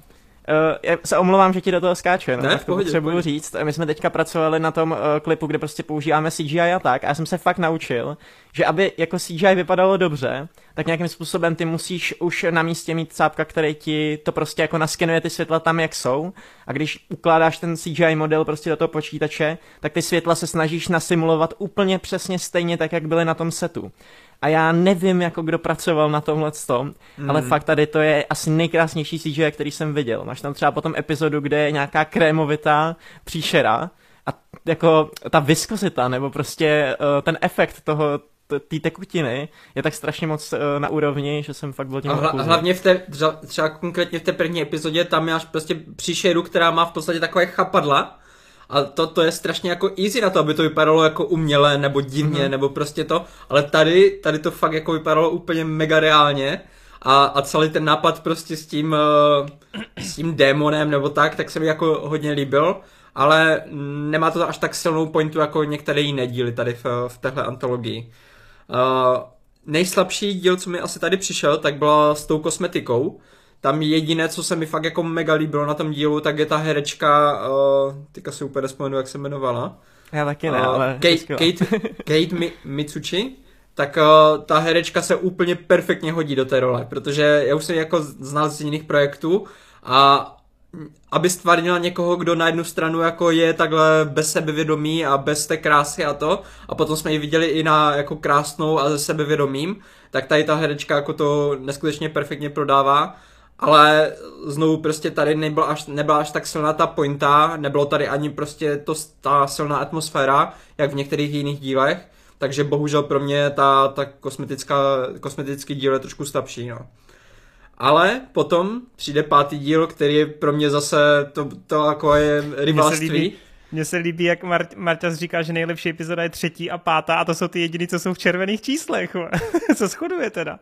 To hodnocení mi přijde hrozně jako zlý, ale jako chápu to, protože to je přesně hmm. o tom, jako, že ti nesedne ten konkrétní no, styl, tak se prostě jdeš podívat na něco jiného a každému se sedne úplně něco jiného. A je strašně jasný. skvělý v těch komentářích, že každý komentář vytýká něco jiného. To, jinýho hmm. to, to Ale to je právě kouzlo toho, protože právě jak stejně jak my se tady nepotkáme, že já, jsem, já spíš oceňuju ty pointy, ty spíš oceňuješ právě tu Jasně, no. technickou stránku a to provedení a tu atmosféru, tak uh, pro mě prostě tady v tomhle konkrétně v tom pátém díle se všechno spojilo. Tady funguje i uh, to kreativní podání, ta atmosféra, ta skvělá pointa a hlavně, hlavně tohle Lovecraftův, uh, Lovecraftová povídka a tohle je snad první Lovecraft, který fakt podal tu uh, hrůzu z toho nadpřirozená, tak jak, jak si to pamatuju z těch Lovecraftovských děl, fakt jako pořádně že tady fakt stačí jeden pohled nebo nějaký prostě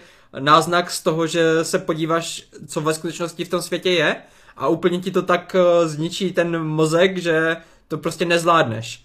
A tady sledujeme teda postavu, která je malířem a má nějaké jako kamarády, kteří jsou taky malíři a je tam jeden, který kreslí trošku jako hororové obrazy a ty ho- hororové obrazy dokážou fakt jako změnit člověku fakt jako mozek a myšlení a pohled na svět.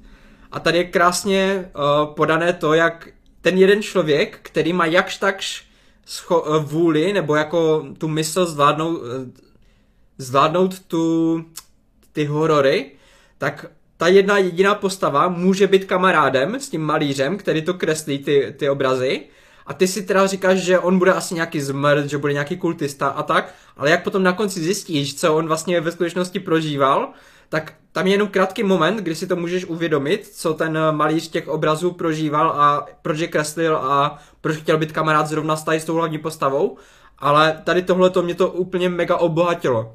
Protože já jsem právě čekal, že to bude jenom nějaký prostě záporák, který to dělá, protože chce být zlý nebo tak, ale když jsem to potom zjistil, tak to bylo jako fakt neuvěřitelně tragi, uh, úplně tragické ten příběh jeho.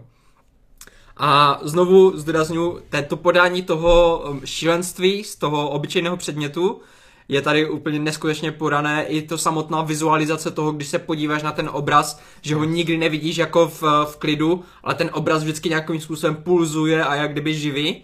Fakt jako neskutečně dobře podané. A potom přišel šestý díl, který je taky Lovecraft, co nechápu, proč jako dávali dva Lovecrafty po sobě, ale ten mi přišel o dost slabší. Protože, tady říkám, to se opět projevuje ten režijní styl, protože to dělala režisérka Stmívání, že jo. si dělám prdel, ale jako souhlasím, to byl nejslabší díl. No, no nejslabší, jako tam uh, jediné, co mě pobavilo, že tam hraje Rupert uh, Grint, Rupert Grint, uh, yes. tak to, to jsem jako si říkal, ty po dlouhé době ho někde vidím, ale ač tady taky se snažili jako některé ty propriety Lovecraftových děl jako držet, hlavně to cestování skrz ty dimenze, líbilo se mi to celé, eh, ten nápad s tím, že tam máš vlastně nějaké společnosti, kde v podstatě jsou ti cestovatelé, že si tam berou ty drogy a cestují do těch různých světů. Tady tohle to bylo cool, ale samotné ten, uh, ta zápletka s tou čarodějkou byla slabší. I ta čarodějka samotná byla asi nejslabší CGI jako v celé té Fakt? sérii. to jsem zrovna chtěl pochválit, že prostě ta čarodějka mi přišla extrémně skvěle udělaná. Třeba první, Fakt? jako jak tam, uh, jak měla ty pla- plameny v, v očích v těch, a tak. V některých, jako v, v těch uh, scénách, kdy nebyla vidět naplno, tak jo. Mm-hmm. Ale jak už tam potom bylo v těch ta finální scénách, kdy jo. vyloženě prostě za jako letí nebo utíká mm-hmm. nebo něco, to už mi přišlo A to bylo kvůli tomu, podivné, že tenhle no. ten díl je podle mě nejvíc jako blockbusterový nebo hollywoodsky hmm. uh, mířený jo. a že fakt na konci máš takový to velký finále, což se vůbec nehodí do toho konceptu podle mě jako tohle, týhle show, že zatímco Přesně. tam ostatní díly ti to tlačí jenom přes atmosféru a funguje to, tak tady hmm. to bylo takový moc ten, tendenčně vyprávěný, podle mě. No. Jo, přesně tak, no. A jako fakt eh, tenhle díl spolu s tou kosmetikou mi asi sedl nejméně, no. Z těch, co jsem viděl teda. A pak teda přijde ten, eh, protože jsem neviděl poslední díl pořád, tak a. Eh, pro mě poslední díl, předposlední, tak to je díl, který točil právě ten Panos Kosmatos a musím říct, že ač z toho nejsem úplně nadšený, protože znovu, mi tady chybí prostě nějaká silnější pointa, tak jsem si to neskutečně užíval. Jako úplně, já jsem totiž nevěděl, že tady má být vůbec jeho, jeho dílo nějaké. A už v momentě, kdy se tam objevil na, na yes. to Panos Kosmatos a já úplně, ty vole, lo. Tak mám, drogy, úplně, mám drogy. To je úplně skvělý, jak on, eh, ten Guillermo del Toro si od Hitchcocka vzal takový to uvádění té show. Já fakt, jo, to toho, když jsem to líbil. sledoval, když jsem to mm-hmm. sledoval, tak jsem se vrátil do jako světa televize, kdy mm-hmm. prostě v, večer si pustíš prostě přesně díl takovýchhle povídkových těch a přijde tam Guillermo del Toro a řekne jo. nějakou propovídku něco jak ve věřte, nevěřte. Prostě uvede ti ten příběh nějakým jako demonickýma řečma, vytáhne předmět, který reprezentuje prostě ten příběh a řekne režiséra. A, a přesně, právě to, to, se mi strašně líbí, že tam vždycky řekne jako jestli třeba podle povídky, nebo jaký režisér to točí, prostě tady tohle mm-hmm. ten servis jako fakt, fakt to vypadá hodně prostě, dobře, no. On vždycky vezme figurku, která stvárňuje toho režiséra a úplně mm. stejně jak Marty, prostě on tam položil figurku a panos Kosmatos a já holy shit. jo, no, jo, no. A ta reakce byla fakt super, no. A potom teda samotný uh, ten díl, líbí se mi, jak, jak tam fakt jako mixuje ty různé charaktery, protože v, v jednom momentě tam už vlastně sedí všechny ty charaktery kolem takového kulatého stolu, je tam ten, uh, ten hostitel jejich a v momentě, kdy tam začínáš poznávat ty postavy, tak úplně jde vidět, jak každý z nich je totálně jako silný charakter, každý je úplně jiný. A potom jenom jsem se těšil, jako jak budou spolu interagovat a nebyl jsem zklamaný, protože v momentě, kdy se tam začne něco dít a ten jeden, takový ten tlustší Boris tam začne to komentovat vždycky yes. takovýma těma suchýma hláškama, Uh, pak do toho vlastně ten, uh, tyva, já nevím, jak se jmenuje ten tvůj oblíbený komik. Andra se jmenuje. Tak ten, ten tam měl úplně perfektní scénu s tím kouřením. Jak úplně, yeah. úplně tady se nesmí kouřit. a, a hned další scéna, úplně zase další cigáro v puse. To bylo úplně parádní a, a opět jako nekompromisní konec, no, který až, jako jediné, co mi tam fakt vadí, že to nemělo silnější pointu. Kdyby to mělo pointu ve stylu třeba toho, té pitvy, tak tohle by taky patřilo mezi ty nej, nejlepší to, věci, no. Tohle to má pointu toho, že oni vypustějí to monstrum, že do, do No já vím, ale to je prostě slabé pro mě, víš co. Ono, hodně lidí že... tomu vytýká, za prvý, jako nad čem se asi shodneme, oba dva, že některé ty díly jsou přepálený tou dílkou. Podle mě Jo, 40 minut je na tenhle ten formát úplně ideální, prostě a neměl bych s tím problém. Ta hodina už je trošku moc, tam už prostě cítíš. Jak která, jak která, jako Jo. třeba u té, u té pitvy nebo tak, to patří mezi ty delší díly Jasně. a tam mi to vůbec nevadilo, ale některé díly by rozhodně jako potřebovali trošku zkrátit, no. No a pak další věc, jako hodně lidí od toho očekává Black Mirror třeba, prostě jo. Mhm. Že každá ta epizoda bude prostě mít nějakou velkou pointu, nějaký velký twi- velký twist a to mě trošku jako vadí, nebo neberu to jako legitimní kritiku, protože ty horory o tomhle nejsou, ty jsou přesně o tom nějak tě znechutit, vybudit v tobě nějaký jako pocit a já musím Jenže- říct, no povídej. To je, to je přesně ono, proto, proto já jsem jako tak z toho nadšený, protože tady je to mix těch uh, hodně eh, na, jako point heavy uh, Mhm. mm-hmm. věcí s těma, které třeba až tu pointu tak nemají důležitou a neřeší to tak. Pro mě právě ty věci, které tady tu pointu mají a fakt funguje pro mě, tak pro mě je to až jako, jak já mám některé ty strašně oblíbené sci-fi uh, krátké příběhy, které jsou právě vždycky postavené jenom na, tom, na té pointě, a já jsem to, to z tohohle úplně cítil, že, že jako mi to dost připomínalo tady tenhle ten způsob jako akorát ve filmové podobě. Mm-hmm. A já prostě z z tohohle důvodu bych chtěl daleko víc takových věcí, aby se dělalo. Já naprosto souhlasím. A uh, z, z toho Black Mirror, no, že přesně jako musím říct, že jak to, Toren se ptal na to, jestli si každý díl drží kvalitu, nebo jestli to nějakým způsobem kolísá. Ano, kolísá to v tom, co se ti mm. líbí a co se ti nelíbí, ale musím říct, že každá epizoda ve mně vyvolala prostě nějakou jako atmosféru. Každou epizodu jsem prostě fakt jako zhltnul a jako s chutí jsem sledoval jakýkoliv další záběr, což se mi prostě u těch moderních hororů fakt tolik nestává a já nevím jako čím to je a myslím si, že to je nějakým tím jako staromilským přístupem, který uh, ten Guillermo del Toro tomu jako dává a ten, a ten formát jako sám, sám celkově prostě extrémně to funguje. Je to Jo. jako skvělý. Jako já se po to jenom podepíšu a řeknu teda ještě, že když to trošku porovnám třeba s Love and Death Robots, eh, tak tam v podstatě jsou sice kratší věci, ale kolikrát jsem se fakt přistěl u toho, že mě něco vyloženě nebavilo a už jsem jenom čekal, až bude konec. Zatímco tady ta kvalita sice u některých je lepší, u některých menší, ale i ty nejmen, nejslabší věci mě stejně bavily koukat a stejně jsem tomu dal prostě šte- 60-65%. A u těch nejlepších, jako uh, ten díl s tou pitvou a ten Lovecraft s tím obrazem, tak tam je to prostě 85-90% pro mě. Takže už jenom tady z tohohle důvodu se fakt jako těším, jestli bude nějaká další, uh, další uh, série. A hlavně ti uh, autoři, které si Gelmo vybírá, tak by si fakt zasloužili prostě tady tyhle ty, uh, to zviditelnění a potom třeba dostaneme i nějaké jiné kreativnější věci od nich. To je asi na tom to nejkrásnější, jo, protože i Scorsese takhle třeba začínal, jo, že prostě byl u těch jako hororových producentů. Že to tak. buduje tu generaci novou. Přesně, že ti tam ukážou prostě tvůrce, který by jinak nedostali tu příležitost, což je jako skvělý. A do budoucích dílů, kámo, představ si díl, který režíruje Edgar Wright, nebo prostě Leigh Vanell, víš co? Kámo, to úplně chci, Jo, jo. prostě, to je skvělý. Bylo by to Fa- super. fakt mi to jako udělalo strašnou radost, tahle ta věc Mě jako taky, všem jí taky, doporučuju. taky. No krásný kluci, krásný. Úplně mě mrzí, že jsem se nemohl přidat. No, tak co už.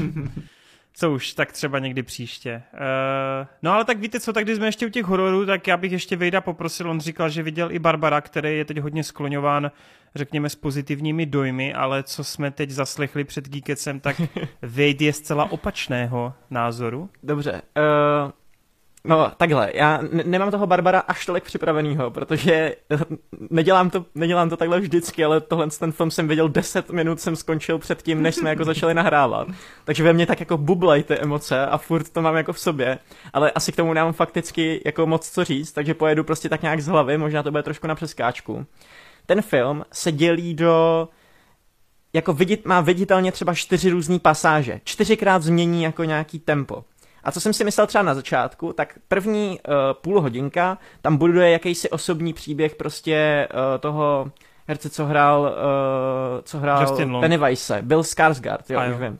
Takže, uh, tak, takže to tam bude nějaký příběh s ním a pak najednou jak kdyby plot twist, který úplně změní prostě celou tu, celou tu linku a jde to zase do nějaký komedie. Jen kvůli tomu, aby se to mohlo vrátit do nějaký jakýsi vyvražďovačky slasheru a absolutně vůbec to nefunguje. Nefunguje to tím, že ten režisér Zack Krieger podle mě není, není dobrý. Já když jsem fakt koukal jako na ten začátek, tak jsem si říkal, že je takový nevytočený, že prostě ty jeho filmy, nebo ten, ten, ty jeho filmy, tenhle ten konkrétní film mi připadal strašně jako amatérský a že vlastně se dopouští chyb, který já vídám třeba jako u studentských filmů. Vysvětlím, používá tam strašně moc jako scizujících efektů a věcí, které ti jako upozorňují, že se díváš na film a který tě úplně brzdějí od toho, aby si nějakým způsobem ten horor atmosféricky užil. Co znamená scizující efekt, máš třeba jako scizující střih nebo scizující pohyby kamery, to je třeba to, že co milujeme na Alfonso Cuaronovi, jsou takový ty dlouhý kamerový oblety, který fungují kvůli tomu, že se tam nějaká jiná věc hýbe. Že ten pohyb je jakoby motivovaný těma postavama, který se hýbou v tom prostředí. Takže třeba hnedka na začátku, eh, na začátku potomku lidí, tak ten hlavní hrdina, že jde do té kavárny, kamera udělá oblet a všechno je přirozený. Všechno prostě nic ti neříká, hele, koukáš se na film. Zatímco tady prostě občas kamera se rozjede předtím, než uh, se začne uh, hýbat ta postava a začne se hýbat tak, jako kdyby odnikud, jo?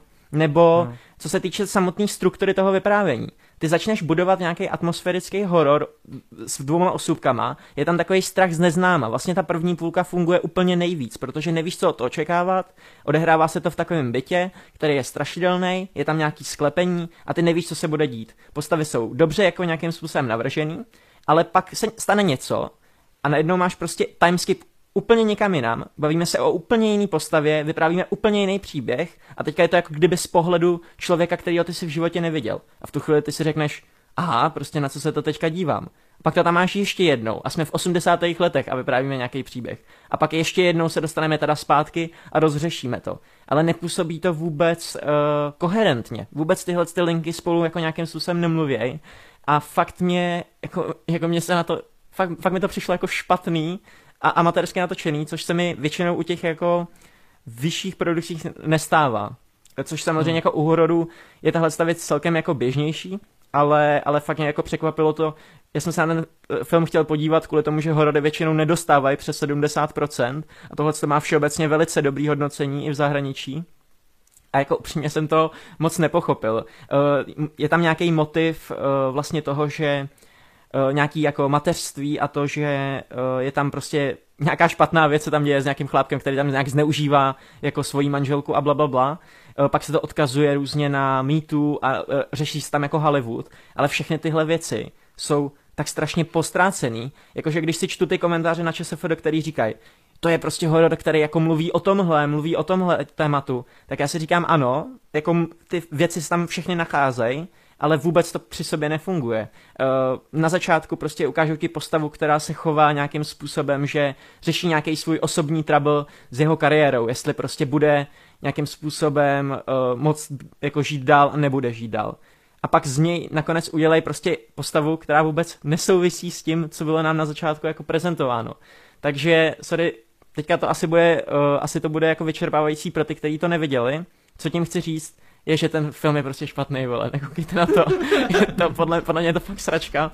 A když se podívám na kabinet kuriozit, tak každý horor tam uměl prostě, měl tam nějakou atmosféru, měl tam nějaký jako pojítko a byl režíně koherentně uchopený, zatímco tady se díváš prostě na nějaký jako blábol, něco, co prostě vyplne do prázdna, zítra se to nebudu pamatovat, uh, ni, ni, o ničem to ne, nevypovídá, nic mi to nepředalo, všechny věci, které jsem tam viděl, tak jsem viděl prostě v jiných filmech mnohem líp zpracovaný a myslím si, že prostě nemá cenu se na to vůbec dívat, takže asi tak. Dokážeš jako v rychlosti jako pojmenovat nebo odůvodnit, proč je to teda takový úspěch? Protože ono to kromě jako vysokých známek byl ani velký hit jako v kině. Ono to mělo nějaký 4 milionový rozpočet a vydělalo to snad kolem 50 jenom v USA, což se taky málo kdy stává u neznámých věcí, takže mm-hmm. dokážeš si to nějak jako odůvodnit, co se stalo? Proč je to jako kdybych to, kdyby to bylo na mě, tak prostě řeknu, že lidi poslední dobou vůbec nemají vkus na horory, což je prostě taky jako egoistický říct. Nebo to není pravda, no, Nope vydělalo. Ale je, je to, jo, OK, Nope. Uh, já mám prostě, já mám rád jakýsi styl hororu a tohle je prostě to, co se točí jako v moderní době, což mě prostě třeba to budování tí, neuspokojuje. Přesně, já mám rád ty, já, já mám rád ty monstra, mám rád ty efekty na tom, mám rád nějakou tu stylovost, Tohle to, o to se snaží, ale není to, mm, nemá to žádný jako, že bych si řekl, ano, tenhle režisér točí tímhle s tím stylem a v tom filmu ukazuje prostě styl, který se mi líbí, ne, tenhle ten horor by natočil kdokoliv a natočil by ho úplně stejně nebo mnohem líp, prostě podle stejného scénáře. A hmm. uh, proč si myslím, že se líbí lidem?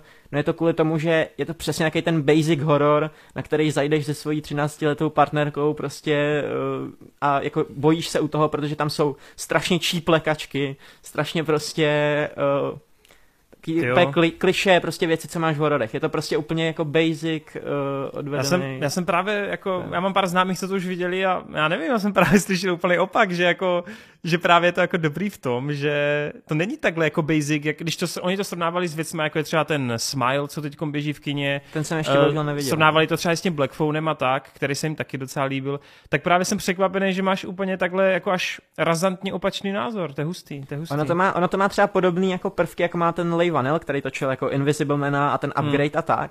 Ale on má nějaký osobitý rukopis. On má prostě, jako poznáš ho z toho, jo? Jasný. Ale tohle to ne, tohle je prostě jenom nějaký jako produkt uh, okay.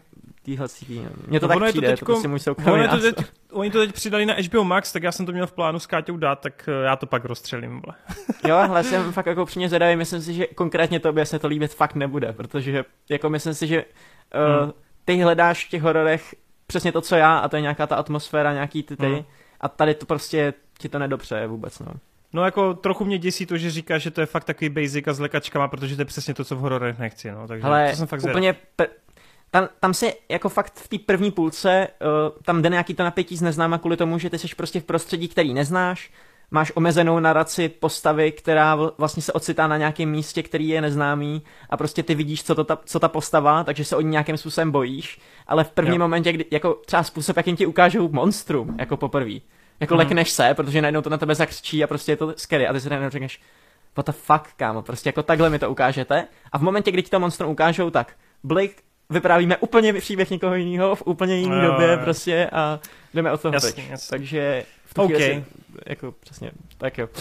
Zajímavý. Ty dneska si uděláme hodně nepřátel všichni čtyři. Yes. Uh, a to jsem, to jsem říkal, že to je mírový díl dneska. díl uh, míru. Hele, ještě předtím, než v rychlosti proberu Enolu Holmesovou druhou a, a možná i Marta se na chvilku přidá a pak teda ještě Marta to něčím dodělá, tak já jsem si teď vzpomněl na jednu věc. Ono to jako vůbec nepatří do toho, že to jsou novinky, jo.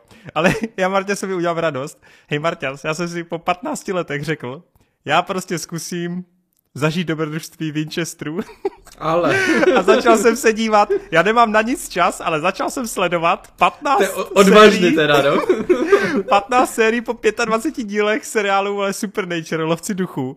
A teda, co mě asi nejvíc šokovalo, je skutečnost, že se u toho bojím. Jakože 15 let jsi neviděl Supernatural? Ne, nikdy. Mě teďka uh, máme manžel, protože ten seriál jako má strašně rád, tak ukazoval ten srdcerivný konec a taky jsem si právě říkal, jako, že uh, to stojí mm, za to. Mm. No. no, jakože já jsem byl úplně v šoku, že hned úvodní epizoda s dívkou na mostě, tak já jsem měl fakt husí kůži. Já jsem si to pustil random večer, že jako to zabiju čas, bla, bla, bla, uvidím, jaký to bude. Ty vole, já jsem se tak bál potom, když jsem to dokoukal. Mělo to na mě fakt jako dobrý efekt, ale já jsem úplně v šoku, jak je to dobře napsaný. Mně se strašně líbí, že každá epizoda je sice taková jako typicky epizodická, ale zároveň tam furt ten hlavní příběh protkaný, ale to, jak je to jako vypointovaný těma dialogama, jak se každá epizoda konkrétně zaměřen na to jiný strašidlo, na jinou pověst. To je, ty vole, já jsem z toho úplně, já totiž jsem zvyklý u CW na věci ala upíří deníky, Arrowverse a tady ty hovna, a pak jako koukám na tohle a říkám si, jak je možný, že ta debilní stanice vyprodukovala něco tak dobrýho. Ono je to... Ten showrunner, to, ten showrunner za to No, může. Erik Krip, Kripke, jasně. Kripke, jo. Ale i ti dva, ti jsou tak skvělí. Zatím teda víc fandím Deanovi, nevím, jestli se to změní časem, ale ty jeho hlášky, tam je vyloženě epizoda, kdy jsem se po dlouhé době já v něčem jako našel. On letí tím letadlem a on je úplně posraný. A tam je moment, kdy on jako, hej ty vole, já jsem se úplně vrátil do mého prvního letu, kdy lidi, on, oni stoupají, teď už jsou ve vzduchu a teď lidi si začínají jako dávat pásy pryč, ne? A on jako je to úplně zděšený, co se děje, ne? Jako co se, proč ty lidi vstávají najednou, ne? A to bylo úplně jak já, když jsem letěl. Takže, hele, je to super, hrozně se u toho A to bavím. jsou nejlepší momenty, kdy Dean, který je tam vždycky jako za toho nejvíc cool borce prostě, ano. který nemá emoce, tak vždycky, když vidíš, že on má z něčeho strach, nebo on, on, si chce něco přiznat, tak to jsou vždycky ty nejlepší momenty, no. Právě, že, že on ten užíval. sám mu tam říká, že cože, ty se bojíš lítání, zrovna ty, jako, a on že, a proč si myslíš, že jezdím autem, vole? jo, hele, já jsem úplně nadšený, já to nechci zakřiknout, ale zatím je to úplně, já jsem nečekal, že si to takhle oblíbím a, hr, a takhle rychle, jako instantně, jo, takže za mě klobouk dolů a jsem teda někde u 16. epizody, první série a hrozně si to užívám, jako fakt neuvěřitelně. Pokud někdo má hodně, hodně času a, a chce jako najít nějakou oblíbenou dvojici sympatických napsaných postav, tak běžte do toho, protože je to fakt cool. No dobrý, ale pojďme na tu Enolu, která teda není tak cool. Každopádně hmm. já jsem člověk, který si první Enolu Holmes docela užil, dal jsem tomu nějak kolem 6 z 10, s tím, že jsem říkal, že se mi to rozpadalo hlavně v druhé polovině. Já samozřejmě respektuju, že Enola Holmes v knižní podobě je cílená hlavně na pubertačky, hlavně na dívčí publikum a převážně fakt na, ty, na to teen období. Takže nemůžeme to srovnávat s věcmi, jako je přesně Knives Out, jako jsou eh, Murder Mystery a všechny tady ty dospělé kriminální věci, takže to musíme prostě dát stranou a je to víc takový, takový Harry Potter detektivka, prostě jako Harry Potter a Kámen mudrců detektivka, to, když to ještě byly děti. No a v tomhle ohledu si myslím, že ten film vlastně nedělá vyloženě nic špatně, že se docela snaží eh, to duo, kdy v tom druhém díle teda má mnohem větší roli Henry Cavill jako Sherlock, tak podle mě ta chemie mezi nimi docela dobře funguje. Je samozřejmě trochu problém, že oni jsou chytří detektivové a tak nějak si myslí, že my jako diváci nejsme chytří, takže ti pokaždý jako všechno polopatě vysvětlují, přestože ty jako divák to jako minutu už předtím víš, ale tak to je taková jako škoda, že to trochu schazují, ale to dávám na vrub tomu, že prostě ta předloha je pro ty, pro ty mladší, mladší diváky. Upřímně druhý díl je trošku zklamání v rámci té výpravy, protože tam, kde jednička mě bavila tou hravostí, jak to bylo takový jako trošku, jak to říct, taky ujetý, že ona bořila čtvrtou stěnu, ta Millie Bobby Brown, ta Enola, mluvila k nám, k divákovi, něco furt komentovala, jsem tam nějaký grafický prvky a vysvětlování těch stop a plánů. Tak tady v tom druhém díle to je sice taky, ale je tu toho mnohem míň a hlavně se tak necestuje jako v tom prvním díle. A já celkově u takových jako dobrodružně laděných příběhů, ty mladiství příběhy, tak ty mě lákají právě tím, že pořád máme nějakou lokaci, pořád něco objevujeme a tady se to odehrává prostě na třech místech, což je prostě dle mého škoda. Plus ty místa nejsou nijak vizuálně atraktivní, protože sorry, ale trávit 20 minut uh, v nějaké jako továrně ty vole na sirky, tak jako kde jsme, jako jo, to je šedivá budova ty vole a do toho tam máš holky, které jsou oblečeny ve stejných kostýmech a jsou tam sirky. Docela fajn, že na to napojují nějakou historickou událost, s nějakou revoltou a tak dále, ale jinak jako ten film samozřejmě nemá nějaký zázračný myšlenky. Přesto si myslím, že pokud se vám jednička líbila na úrovni je to průměr, tak u toho druhého dílu nešlápnete vedle. Je to vlastně úplně stejný film, jakože ten ta dvojka nedělá vyloženě nic jinak, jenom si myslím, že ve všech ohledech je to trochu slabší, kromě skutečnosti, že ten případ samotný mi přišel o něco zajímavější, než v tom prvním díle, protože hledání matky bylo hrozně random, zatímco tady fakt jako jde o něco důležitého podle mě v rámci toho světa a to mě prostě na tom bavilo. Takže plus ten Henry to má větší prostor, ale jinak je to ve všech ohledech, co se týče té zábavnosti, co se týče těch nápadů, tak je to podle mě slabší než jednička. Pořád bych to asi držel někde kolem té šestky, pět a půl, šest, ale jako mě to neurazilo. Je, je to taková ta výplňovka, což je trochu problém, že tahle výplňovka má přes dvě hodiny, ale ale za mě docela cajk, takový průměr, lehký nadprůměr. Pokud se líbila jednička, běžte do toho. I když Martias možná řekne něco jiného. No a to mám podobné, jenom trošku ještě bych uh, ubral stupínek, protože uh, mě roz, tak, jaký rozhodně bavila jednička víc. Uh, vůbec se mi to teda netrafuje do vkusu v tom, že právě to mířené asi na úplně jiné publikum, než uh, co já hledám u filmu a u seriálu. Uh, dost se to projevuje právě v tom, jak ty si řekl, že se to nemůže srovnávat s uh, těma velkýma detektivkama, kde všechno má prostě nějakým způsobem smysl, všechno nějakým způsobem eh, často je řešeno těma postavama, že oni posouvají ten děj svým intelektem. Oni přijdou hmm. na něco, co posunuje dál eh, ten příběh nebo ten případ, zatímco tady v téhle Enola mi často přijde, že ten děj eh, se zasekne, protože ona neví, co má dělat a jí to řešení tak nějak spadne do klína. Ona někoho náhodně potká, ona náhodně někde něco zjistí, co jí pomůže nebo tak. Je to prostě takové čistá jasná a málo kdy mám pocit, že ona by si to zasloužila tím tou svojí uh, bystrou myslí nebo nějakou hmm. kreativitou nebo něčím. Prostě ten scénář to daruje v podstatě často. A to dost jako schazuje u mě tady tohleto, protože u kriminálních příběhů, zvlášť jako ze Sherlockova prostředí, tak prostě tohle mi hrozně chybí a když si to srovnám právě s tím Benediktovým uh, Sherlockem, tím seriálovým, kde všechno bylo jako řešeno tou logikou a tím intelektem, tak tohle je jako o hodně slabší kafe. Ale jak ty říkáš, prostě je to úplně jin, jiným způsobem jako mířené na jiné publikum, hmm. takže tady je dost možná prostě jenom to, že mě to nesedí. Ale jinak Myslím. jako celkově dobře to utíká, jako ne, neměl jsem problém, že bych se nudil nebo tak. Jak ty říkáš, ta chemie mezi Henrym a Milí je dost jako v pohodě. Ne, není to nic, jako, o čem bych psal domů, ale, ale funguje. Líbila se mi i ta menší role té její matky, že ji tam jako vždycky tak nějak z pozadí uh, manipuluje a to.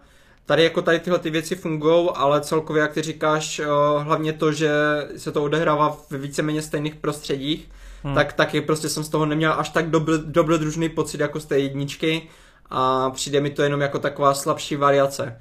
Ale pokud se vám jako líbila jednička a je tohle žánr nebo typ filmu pro vás, tak myslím si, že jako nebudete se jako nudit, takže za pokus hmm. to stojí. Jo, jo, souhlasím, souhlasím. No, tak jo, tak a ty tu máš ještě teda poslední věc, pokud si dobře pamatuju, Uh, jo, já tady mám ještě jeden evropský film, když jsem se tady poslední dobou pustil do těch evropských věcí, tak jsem to v tom pokračoval. Tentokrát je to sice uh, jenom francouzská koprodukce, už to není jenom jako celý francouzská věc, myslím, že to je hlavně z Litvy film. Je to koprodukce Litvy, Francie a Belgie. Uh, film se jmenuje Vesper. Je to teda post-apo sci-fi o světě, který byl zničen, už tam žijou lidi jenom v takových odizolovaných městech, kde v podstatě ti nejbohatší žijou bokem mimo dosah všech ostatních. A mimo ty citadely žijou lidi jenom v takových jako menších osadách nebo barácích osamoceně a nejvíc se tam řeší to, že ty citadely geneticky upravili uh, semínka v podstatě všech plodin, tak, aby plodili jenom jednou. To znamená, ty, vy si koupíte semínko z té citadely, zasadíte si ho, ono vám vyroste jedna pšenice, jako jeden rok, nebo něco takového, vy to sklidíte, ale pak už další semínka nemáte.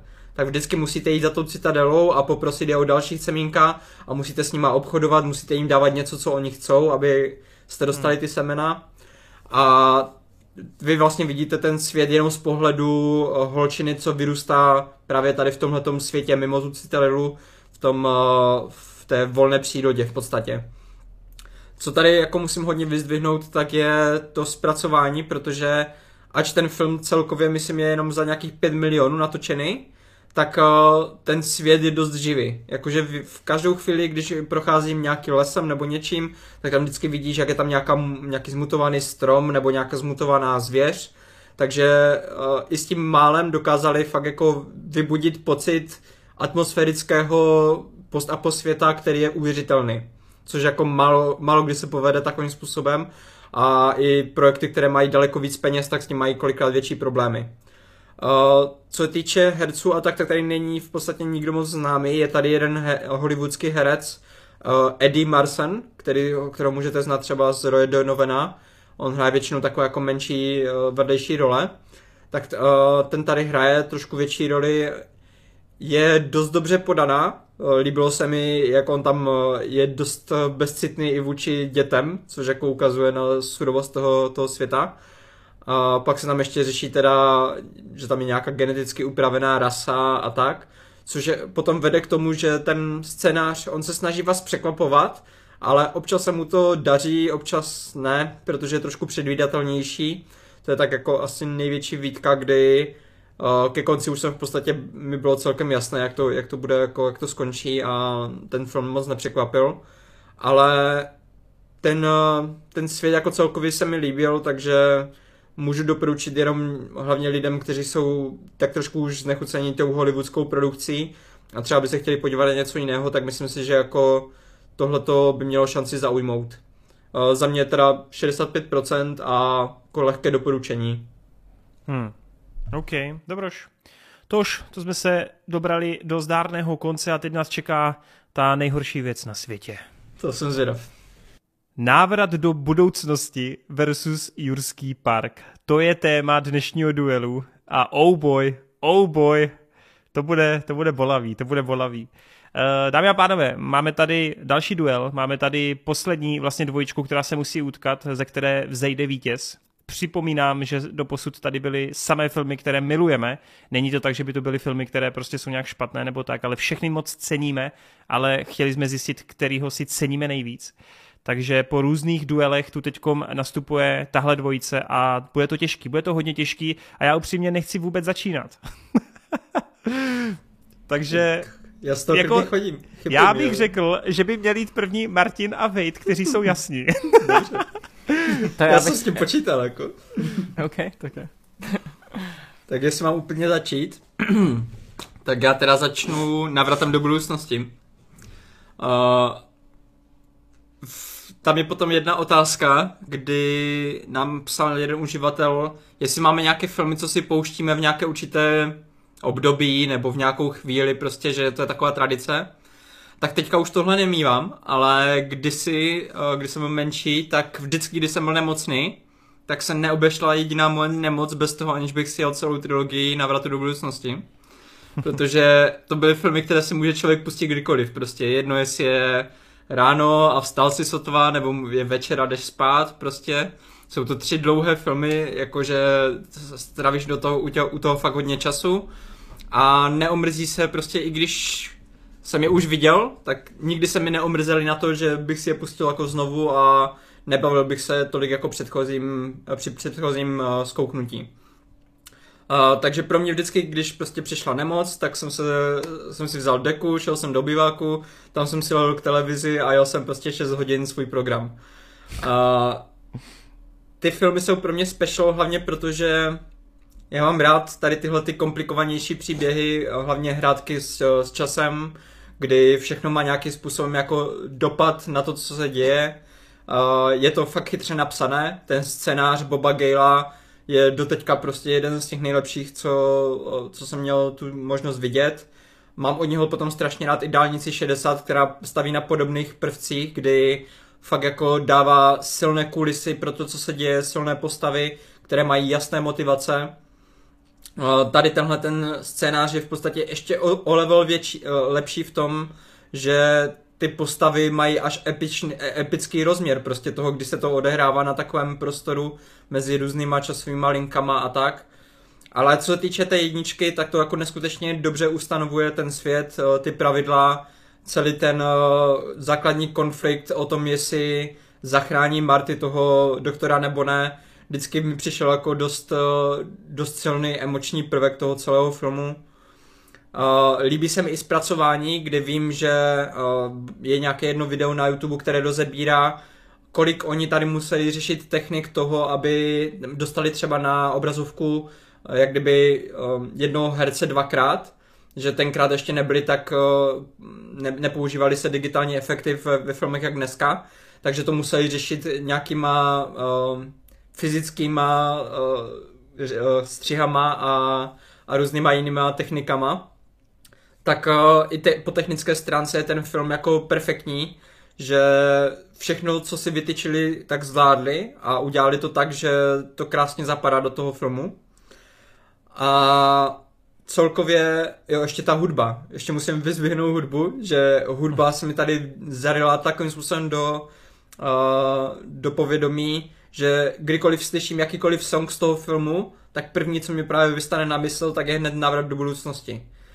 A co, co je hodně vtipné, co mi vždycky přišlo hodně vtipné, že ten autor uh, té písničky Power of Love, která je v podstatě jako takový ten team song, tak uh, on uh, jednu dobu, nevím jestli žaloval, nebo jestli to bylo jenom takový jako konflikt mimo soudy, ale nebyl moc šťastný z toho, že v podstatě tvůrci Ghostbusters, toho tým, oni to prý ukradli tu melodii z písničky právě od tady tohohle autora, a on když potom viděl, jaký to má úspěch a jak to vydělává prostě peníze díky tomu filmu, tak si řekl, že vytvoří nový hit, který bude zase ve filmu a že už prostě tentokrát už není, jako ne, nenechá si ho vzít v podstatě. Tak napsal Power of Love a já vím, že někteří lidi mají strašně rádi krotitele duchu, ale pro mě Power of Love je ještě silnější písnička. Já prostě jak to slyším, tak pro mě okamžitě devadesátky a návrat do budoucnosti, já jsem úplně té době. Uh, takže Návrat do budoucnosti má u mě obrovské uh, místo v, v mém srdci a rozhodně to patří mezi moje nejoblíbenější série ever, jako bez debat.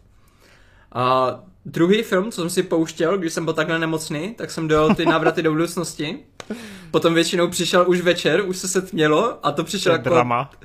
Přišel ten správný čas na to pustit si Jurský park, protože Jurský park je film, který... Uh, on prostě ne, to, to by neš, nefungovalo přes den. To když si pustil, kdybych si pustil přes den, tak by to nemělo Ale takhle, dopad. takhle to trochu zní, jako že jsi prvně pustil tu pohádku a pak si spustil ten pravý Ale film. ono to tak je. Ono to tak je. Protože právě ten uh, Návrat do budoucnosti, on je jako takový uh, lehčí, že jo, není až tak vážný, není to prostě, že bys uh, u toho měl pocit, že, že by tam někdo umřel a ty se z toho jako nedostaneš už nikdy. Něco takového to ne. Ale ten Jurský park právě byl pro mě ten předělový film, kdy já jsem se koukal právě na ty nenáročné věci, které, na kterými jsem až tak nepřemýšlel. Prostě bylo to jenom takový ten konzum, který jsem prostě skonzumoval, ale nevzal jsem si z něho víc.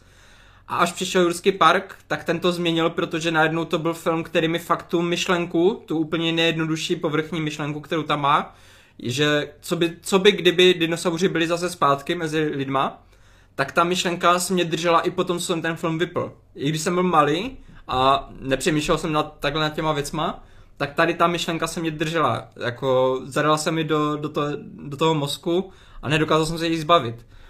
A prostě proto ten uh, Jurský park pro mě vždycky bude mít ještě trošku silnější ten uh, dopad, protože u návratu do budoucnosti to pro mě nikdy nezměnilo ten pohled na kinematografii nebo na to, jak vnímám ty filmy, zatímco ten Jurský park to právě je, no.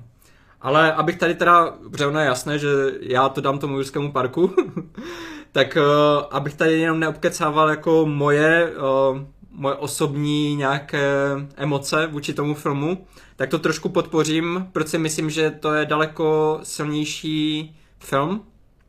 Tak jsou dvě věci. To, že Spielberg je neskutečný genius a tady se ukazuje, jak on dokáže dát jednomu příběhu tolik vrstev, kolik jenom ty jako divák si ochoten najít a hledat. Protože uh, ono se hodně často říká, že ten film je o rodině, že jo? O tom, že ten Grant jako hlavní postava mužská, tak on musí přijmout tu zodpovědnost za ty děti, musí dospět a musí vlastně chtít ty děti. To je tam celkem jasně viditelné. Ale co, co, co už si třeba lidi málo uvědomujou, uh, pamatuje, takhle, když uh, očekáváte dítě, jedna z prvních věcí, co děláte s partnerem nebo s partnerkou, je, že jdete na ultrazvuk. A pamatujete si, co je první věc, kde se objeví Lisettlerová a Grant, jako ty postavy v tom filmu, co dělají? Vím to naprosto přesně, jsou ty vykopávky, kde vykopávají Velociraptora a dívají se A co tam, tam je pomocí počítačů, což uh, doktor Grant nemá rád, kvůli tomu Ano, nemá rád. a když se dívají na ten počítač, tak to vypadá úplně přímo jako sonar. Jako když jdeš na ultrazvuk a díváš se na vlastně dítě, které je v břiše matce, matky, tak to je úplně to sama ta scéna, akorát prostě tam se dívají na dinosaura. Když potom přijedou na ten ostrov, tak jedna z prvních scén je, že dostanou do ruky malého dinosaura, malého velociraptora. Což je vlastně to, že už jsou potom porodu a Grant jak kdyby tam drží dítě, že jo. Že protože i když je to dinosauří dítě, tak je to jako metafora na to, že on teda drží dítě. Když potom eh, se objeví první uh, nemocný dinosaurus a Ellie se okamžitě pustí do toho, že mu tam ta, ta slavná scéna, že tam uh, hrabe v těch hovnech, tak to v podstatě ukazuje, že ona jako postava už je připravena na, ma- na mateřskou, že ona je připravena se ušpinit ty ruce a nebojí se prostě dělat i takovou špinavou práci pro to dítě a starat se o něho i takhle. Zatímco Grant ještě v tu chvíli je pořád nerozhodný a furt jako uh, neukazuje, že je uh, schopný rodič, protože se tomu furt brání aktivně. Potom přijde to ohrožení s Tyrannosaurem a samozřejmě je to cool akce, kde on tam útočí na ty dvě auta a tak, ale ta scéna, jako na tematické úrovni, má být o tom, že děti jsou v ohrožení, nemají tam tu uh, otcovskou figuru, protože jednak jeden otec je odpustil při rozvodu, druhý náhradní otec v podobě toho právníka je opustil v tom autě, když byli v ohrožení a oni jsou teďka bezmocné a sami. A když potom tam přijde Grant na, na scénu, tak je tam ta scéna, kdy ten Tyrannosaurus převrátí to auto a Grant musí doslova ty děcka v podstatě porodit znovu, protože je vytahuje z toho auta, aby je zachránil a všechny tady tyhle ty věci můžeš jako dát do toho kontextu toho porodu a toho rodičovství. A přesto to je věc, které si jako 99% lidí vůbec nevšimne. Protože zatím vidí jenom dinosaury, vidí za tom jenom uh, ten nějaký počítač a nějaký scan dinosaura, ale nechápou už prostě tu symboliku a tu, to tematické zaobalení, které to dává tomu filmu. Takže pro mě je to film, který má neskutečně mnoho vrstev a poslední vrstva, které se chci dotknout a která uh, je opomíjena, protože tam v tom filmu až nejde až tak cítit, protože to jsou jenom základy toho světa, tak já jsem si tady musel připravit knížku, Jurský park. já tam potom ukážu určité uh, stránky z té knížky, kdy se ukazuje takzvaná dračí křivka, to je uh, fraktál, který je, to je prostě matematický vzorec, který popisuje určité události v, v přírodě. A to je v podstatě základ uh, chaosu, to, to, jak oni tam ve, ve filmu říkají cha, uh, teorie chaosu, kdy máš nějaké určité malé změny, to je právě to jsou ty první obrázky, které vypadají, že jsou v pohodě, to zvládneš. Ty se na to podíváš jako vědec a řekneš si, těch změn je jenom pár, my to zvládneme nějakým způsobem uzavřít a budeme to kontrolovat. Ale když ty uh, změny projdou několikrát nějakým vývojem, tak najednou se z toho samého fraktálu stane nějaké obrovské monstrum, které už nejde kontrolovat, které je tak velké, že už stačí jedna malá věc, aby se to celé uh, vychýlilo. A to, o tom je ta pointa toho jurského parku, že dokud oni se dívají na jednotlivé dinosaury, tak si říkají, my je můžeme kontrolovat, ale když je do velkého celku, tak v tom velkém celku se může jednoduše něco posrat a potom to vede k katastrofickým událostem, které potom vidíme v té, v té knížce. A ty katastrofické události tady nejsou podávány takovým způsobem, jako jiní režiséři by mohli mít tendenci udělat z toho nějaký monster flick, kdy je, to fakt jenom jednoduché prostě vyzabíjení nějakých, eh, nějaké party lidí nějakýma masožravcema a mohlo by to být efektní, ale ten Spielberg z toho nechtěl dělat, tady tenhle ten monster movie a jde hlavně o ty charaktery, které si prochází tady tou kritickou, eh, tím kritickým prostředím a musí se snažit přežít. Tak pro mě tady tyhle ty dvě věci, kdy uh, ten, ta knížka a ten Crichton tomu dodává ten vědecký podklad, to vědecké reálné uh, ty základy, a potom ten Spielberg, který k tomu přidá tu osobnější linku, tu hollywoodštější podání, tak pro mě je to takové jako fakt dokonalé spojení, že ten blockbuster funguje i jako příjemná nezávazná zábava, která občas kousne do toho hororu nebo do toho survivalu a který mě prostě drží pořád uh, v totálním zaujetí a pro mě prostě jeden z nejlepších blockbusterů ever. Asi tak. Jak na tohle máš navázat, vole? Normálně, řekni, že jsi u návratu do budoucnosti 15krát pohonil. Ne, ne, ne, Marty začal návratem do, do budoucnosti a já začnu úplně naopak, já začnu Jurským parkem. Protože, jak už jsem to říkal v nějaké eh, výroční epizodě, tak jako malej eh, jsem netoužil být režisérem, ale toužil jsem být právě paleontologem a jako malý jsem byl fakt strašně divný, eh, zkoumal jsem dinosaury, úplně jsem to miloval. Zatímco ostatní děti si hráli venku, tak já jsem fakt poctivě nakoukával dokumenty a poctivě jsem se učil všechny jména na spaměť a fakt jsem to jako studoval. Studoval jsem i rostliny a všechny tyhle ty, uh, třídy a podruhy. Strašně mě to bavilo. Vždycky jsem očekával, až najdou třeba nějaký nový druh, nebo který dinosaurus prostě má ve skutečnosti jiný zbarvení. Úplně jsem žral to, jak velociraptoři měli původně peří, a jak tamhle prostě objevili nějakou skálu, kde prostě se otisknul a vlastně pomocí toho otisku uh, zjistili, že to peří má a prostě jako tyhle ty věci strašně jsem to miloval. A bylo uh, dlouho, než jsem vlastně poprvé Jurský park viděl, kvůli tomu, že rodiče mě předtím jako varovali a nechtěli mi to původně pustit, protože jsem na to byl ještě moc malý. A byla to taková ta jako zakázaná věc, takový to, co prostě... Uh, jak to říct, no, co, co jako malý dítě seš jako hrozně moc zvědavý, ale prostě ještě jako na to nemáš a tak. A pak mi to strejda pustil na počítači, na což nikdy nezapomenu, protože prostě v tu chvíli jsem jako otevřel tenhle ten svět a uh, jsou filmy, který prostě vnímáš jako jako filmy, ale jsou věci, které jako nějakým způsobem fakt reálně zažíváš a já jako vnímám třeba scénu v kuchyni a tak, to je prostě věc jako ten strach, jaký jsem u toho měl, nebo ty pocity, které jsem u toho měl, to napětí, tak je takový, že prostě pro mě je to fakt nějaká elementární věc, která třeba utvářela prostě nějaký jako uh, moje chování, jako moji osobnost a fakt to vnímám jako velkou součást uh, svého života.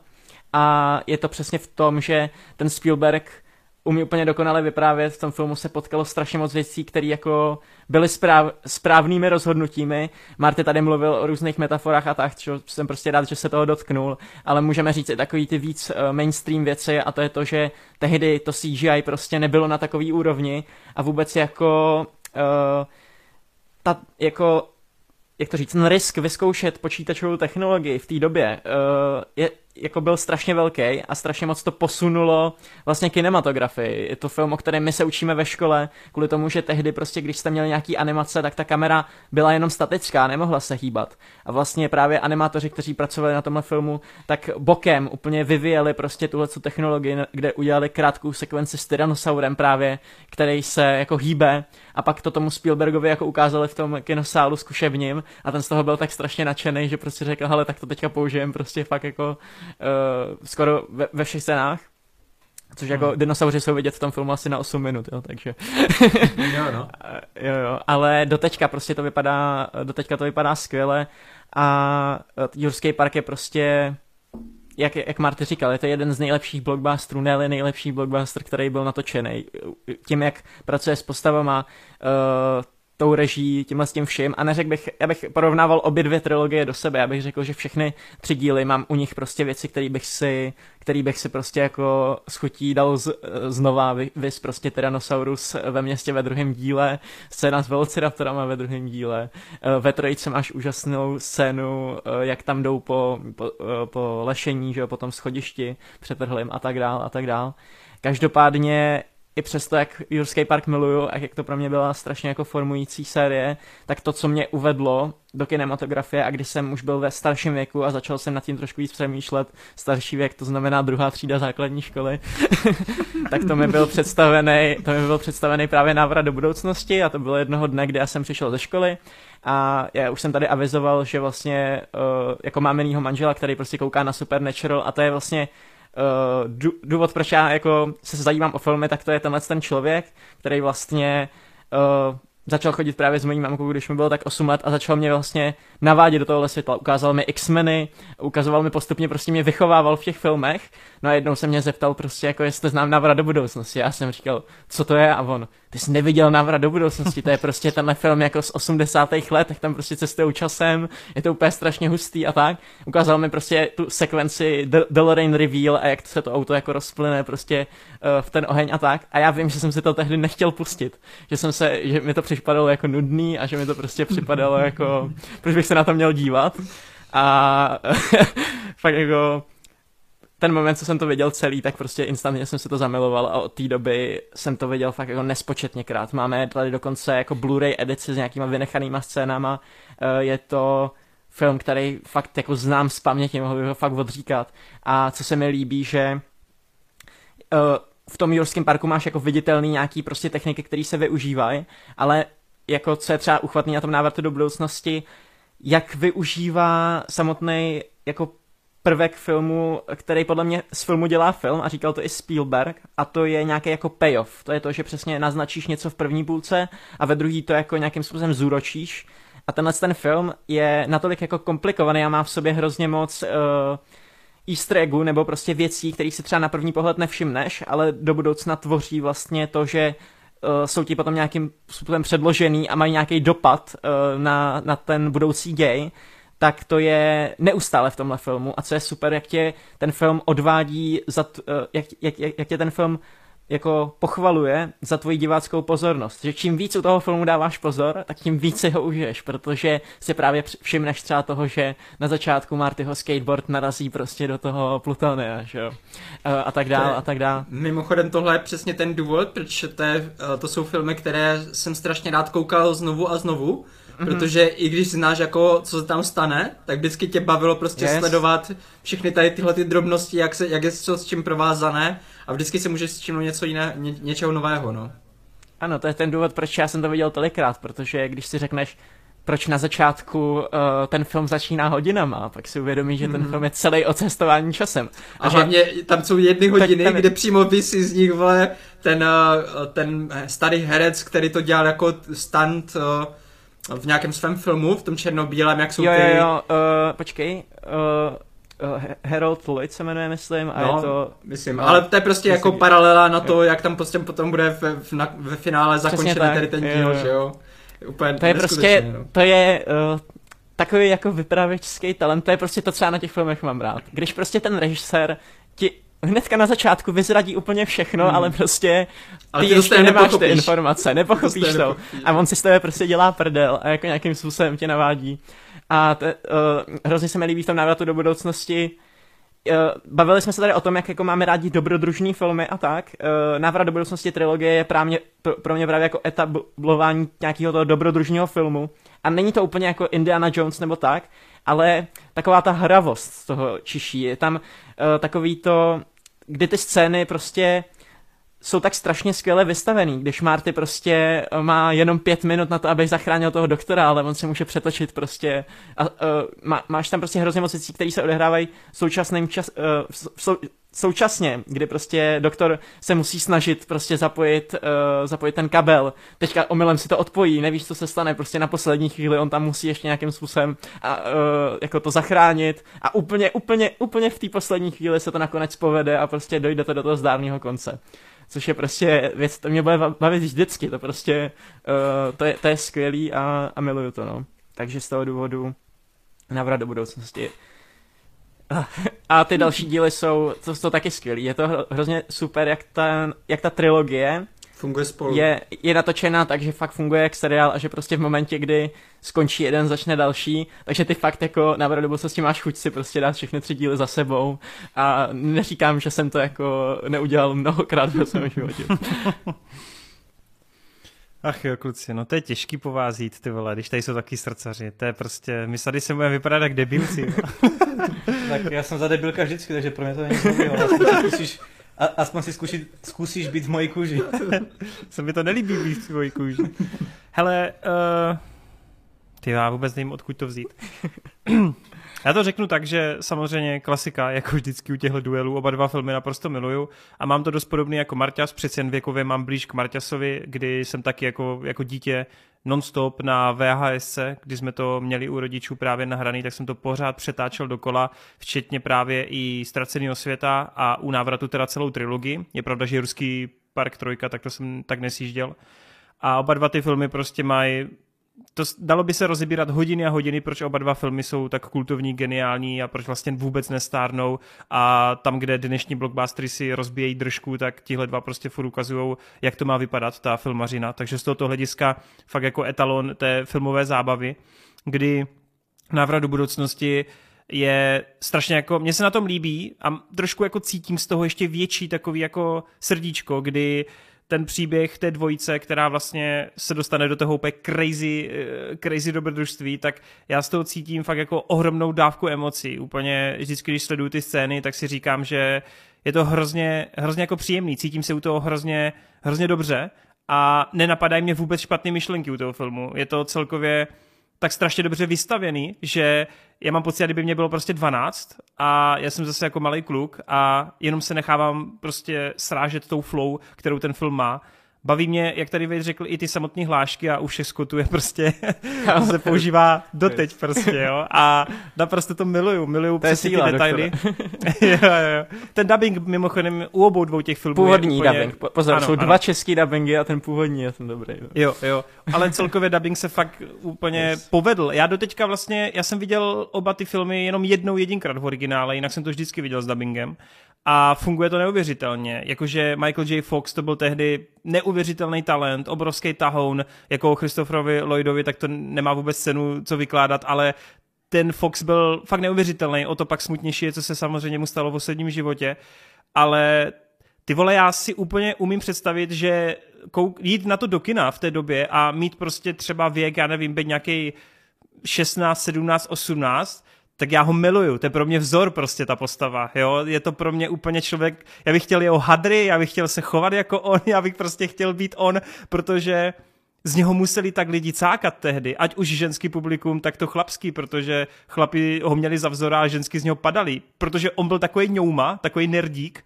ale zároveň to, to byl strašný frajer. To je Calvin Klein. yes, yes. Takže z tohoto hlediska ten film má pro mě fakt jako neuvěřitelný klady a jak jste zmínili, ty payoffy, ty jsou nádherný. Asi jsem to oproti vám neviděl tak častokrát, protože přece ty vzpomínky jsou mhlavější, ale vím, že jsem to fakt často si sjížděl a je to neuvěřitelný. Fakt to funguje nádherně, ta hudba je fenomenální, prostě vždycky si to rozezní, tak ah, to je srdíčko bije na poplach, je to fakt úžasný.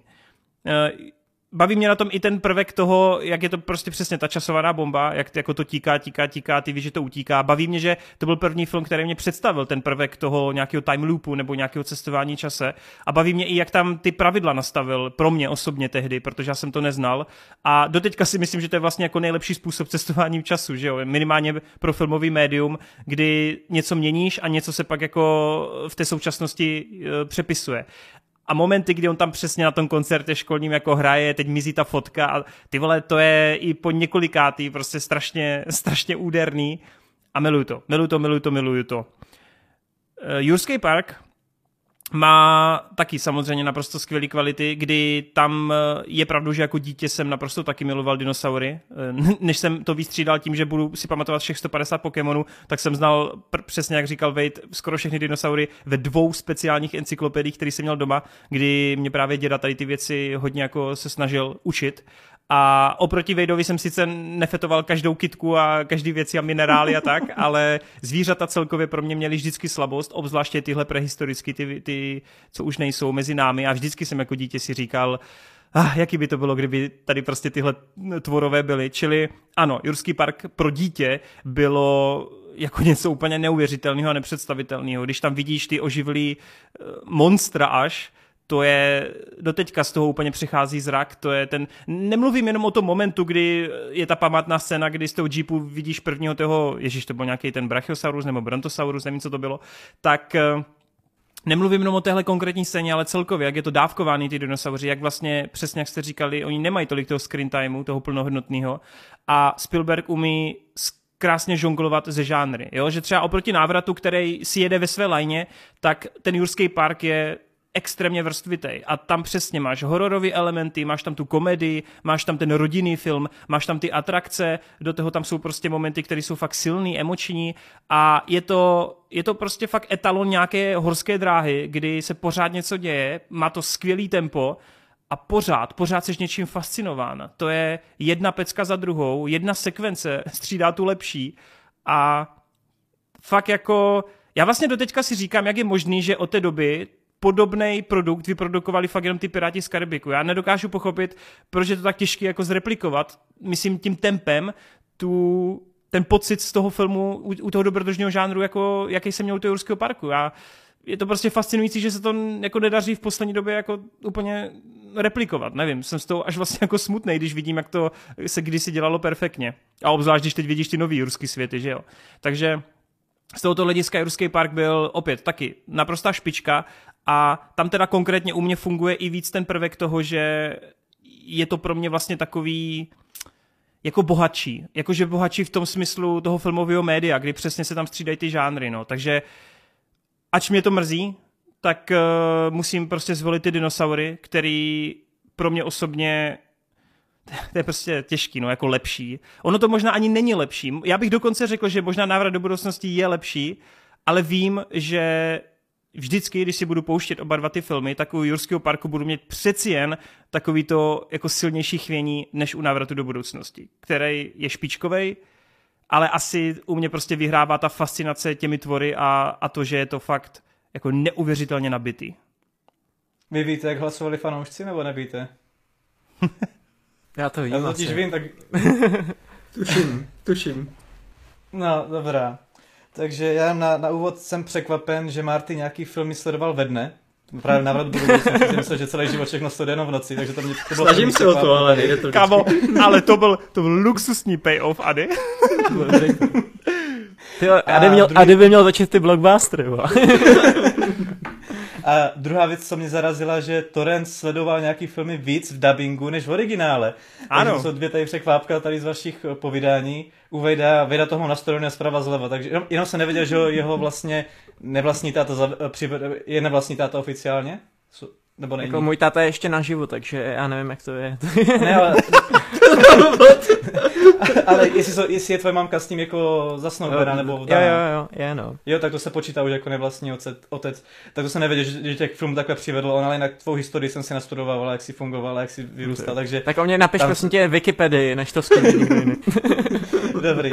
No, každopádně, mi se teďka hodně blbě smluví, protože k tomu mám oběma, k oběma těmto filmům mám asi nejmenší vztah jako z vás tady všech, i podle mě i mezi fanoušky, jelikož jsem již oba dva ty filmy minul dobou a celkově i nějakým tím hypem a viděl jsem je až letos. Navrat do budoucnosti na, letoš, na letošních varech v létě a Jurský park teďka někdy nedávno.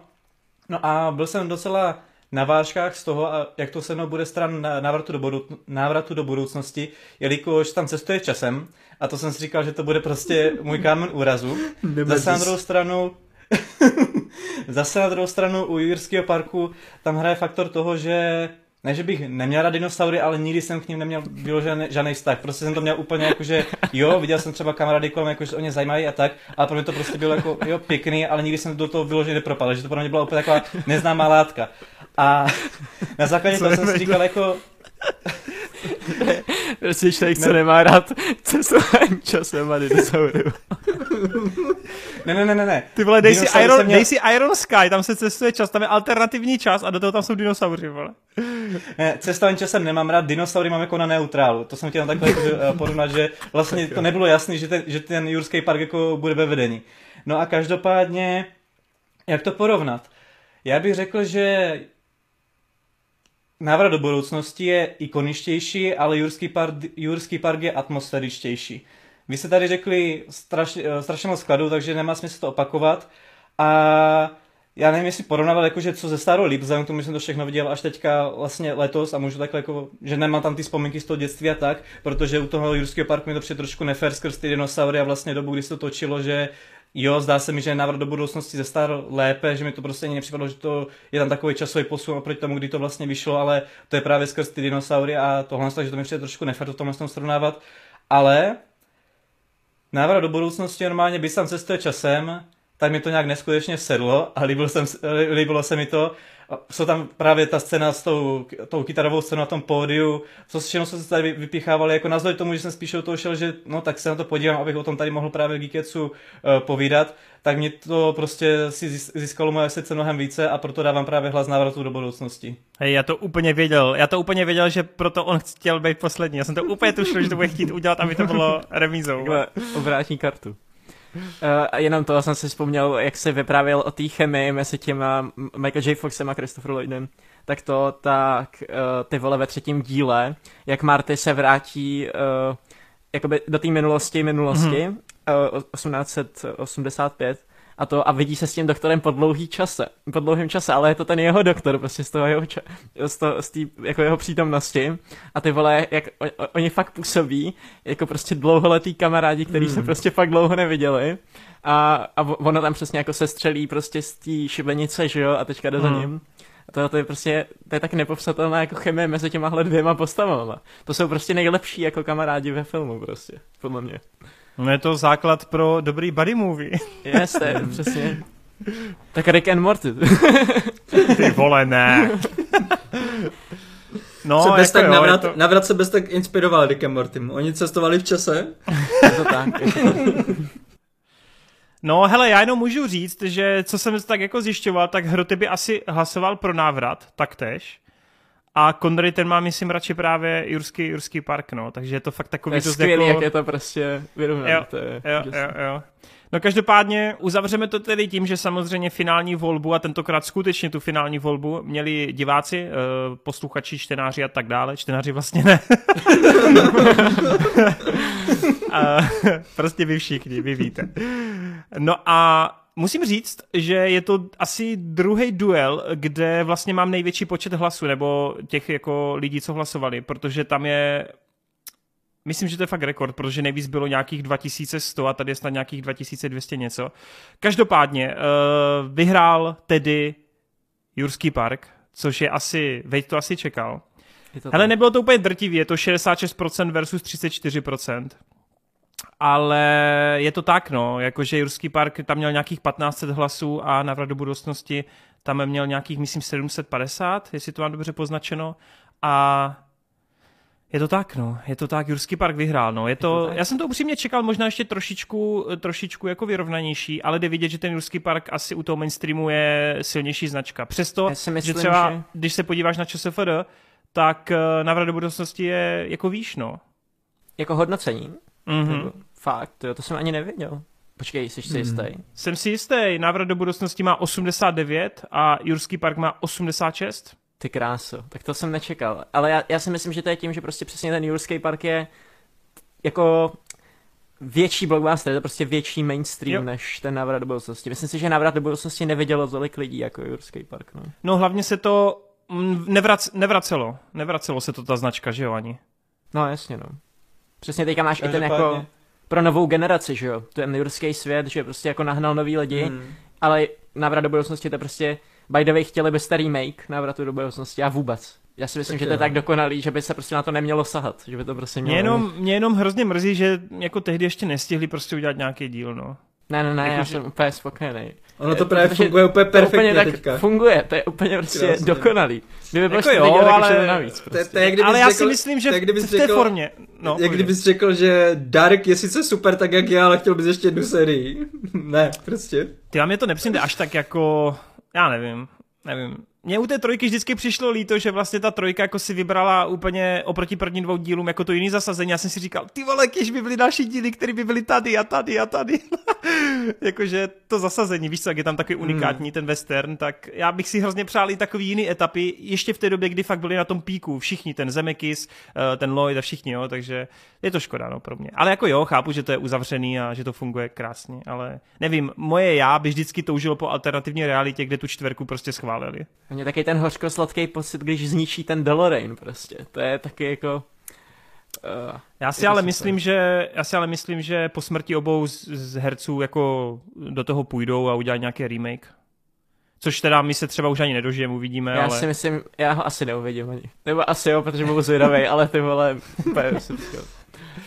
to bude v konec. jo, no. Každopádně mě vyjde líto, že opět tvůj neoblíbenější film z tady tohohle z toho celého, jak to říct, pavouka se... vlastně du- duelu vypadl na začátku. Minule to byl Ready Player One hned Už se to stává docela jako tradicí. Ale tady, právě, tady mi to nevadí. Tady mi to nevadí. Já, já, já, jsem právě věděl, jako, že jak hlasovali fanoušci, ať už Krstu jsem po, po, po, tom prvním duelu sbíral ty hlasy, po případě jsem se díval u Kuby na Instagram právě, jak to dopadlo. U Martyho a tebe uh. jsem právě věděl, jaký budete mít hlasy. U sebe jsem věděl teda, pro co budu hlasovat, takže jsem byl strašně zvědavý, že to vlastně Torrent jde do středy a bude ten skální bod, který vlastně rozhodne teda, jestli to vyhraje nebo nevyhraje, bohužel no, ne no. Hele, ale jenom chci říct, chci jenom říct, že jsem to neměl jako rozhodlý, jakože dlouho, že jsem fakt nevěděl prostě. No však Takže... já jsem to taky nevěděl, proto jsem byl tak napnutý, jak to se hmm. dopadne. No hele, a jenom jsem chtěl ještě říct... Uh... No co bude příště? Že uh, už jsou ty uh, jo, Marťas, Marťas se bude příště, a to nemám příště na očích. Bude, příště bude počátek a Indiana Jones trojka. Tak to jako, sorry. To je úplně jednoduchý pro mě. tak uvidíme, jestli to tak bude jasné i pro ostatní. no jako pro nás, že pro mě to je. No, říkám, no, mimo... jestli to bude pro ostatní taky. No hele, ale co chci, jo už vím, už jsem si vzpomněl na svou pointu, že na tu obranu těch filmů, jakože upřímně tohle mělo by to finále. Jakože návrat do budoucnosti a Jurský park, podle mě. Jako já bych to takhle měl jako to finále, tyhle dva filmy. Abych je se to přiznal. možné, no. Jako taky, taky bych to takhle viděl, no. Z těch, co tam jsou. Tak jo, tak eh, díky moc za účast eh, všem, kdo teda hlasovali, kdo jste rozhodli, tak snad nebudete si uh, trhat vlasy z toho a kdo neviděl, prosím vás, návrat do budoucnosti, pro boha, pro boha lidi, dejte si to, jakože tohle si fakt doplňte, je to totální klasika, totální pecka, funguje to i po tolika letech, takže na nic nečekejte a dejte si to, celou trilogii. No a my se přesuneme dál. jako vždycky bych na úvod chtěl velmi poděkovat panovi Hryskovi, našemu milému zubařovi, dentistovi. By the way, scháním zubaře, tak doufám, že se mi ozveš. a díky moc samozřejmě za obrovský donate, ale díky všem, co jste tam dropli i ty menší částečky, i ty 20 koruny a tak dále. Fakt, fakt díky, moc si toho vážíme. Eh, kluky budu muset pozvat někdy na pivo. Eh, z Geeketsu číslo 65 tu ovšem máme ještě starší dotaz, který jste psali pod komentáře, takže jelikož se Wade nyní objevil po svém natáčecím eh, šíleném procesu, tak no. vejde a Áňa Mohilová má pro tebe dotaz ohledně toho, no ona tam má vlastně víc dotazů, ale tak já přijdu rovnou k tomu tvýmu dotazu.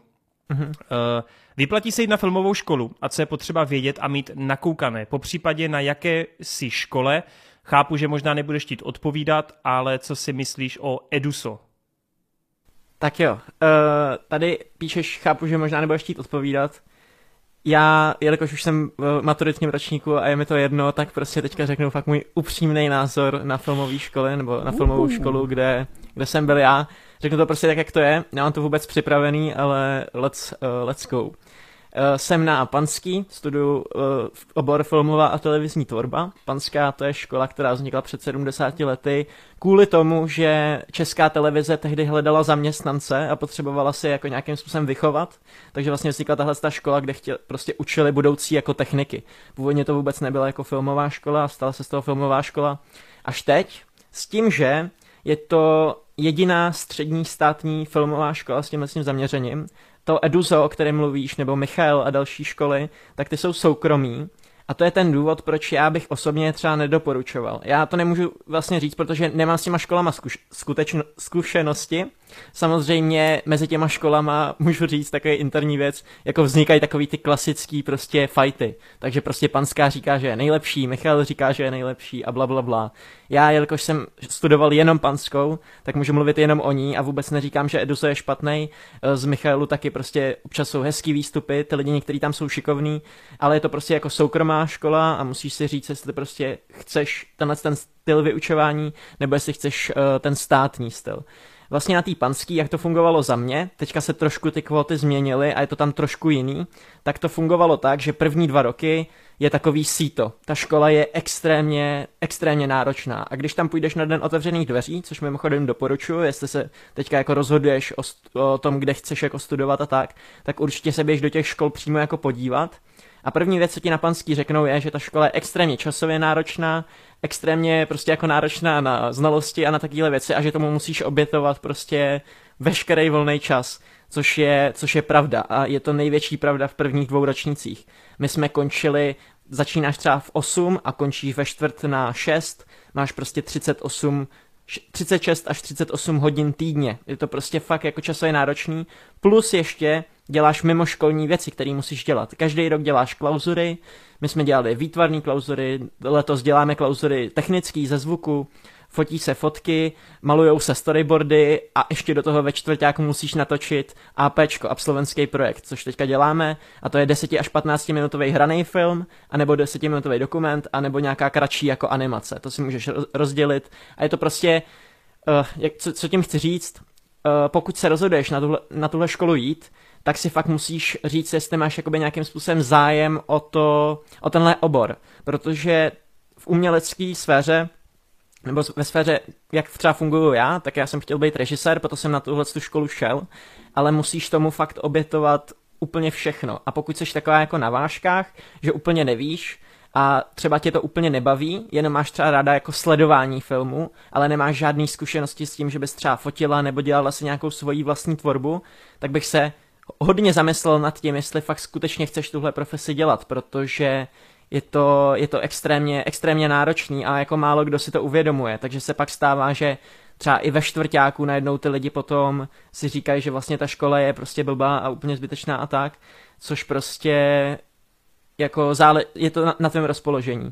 Plus ještě musím říct, uh, je to ta, ta panská je průmyslová škola, to znamená, je to vyloženě, že se tam učíš techniku.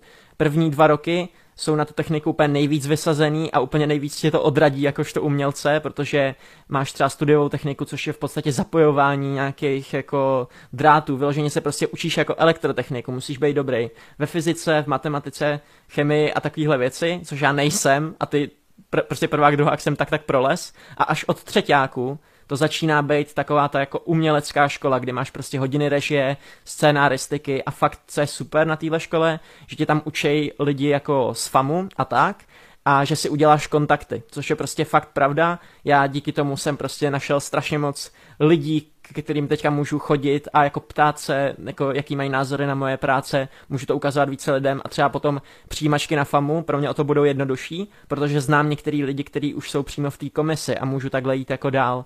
Plus je super, že ta panská funguje, tak má takový rodinný kolektiv, a třeba prostě dělají se tam různý jako speciální eventy. Dám třeba příklad, že příští týden se u nás promítá film Banger a přijde dokonce i režisér, ten uh, Polák s tím producentem, který to dělal, uh, takže je super, že ty lidi tam takhle jako chodí a můžeš se jich ptát. Minulý týden tam byla Lucie Bílá a měli nějakou jako talk show a tak, takže se můžeš prostě jako fakt těch lidí jako poptat.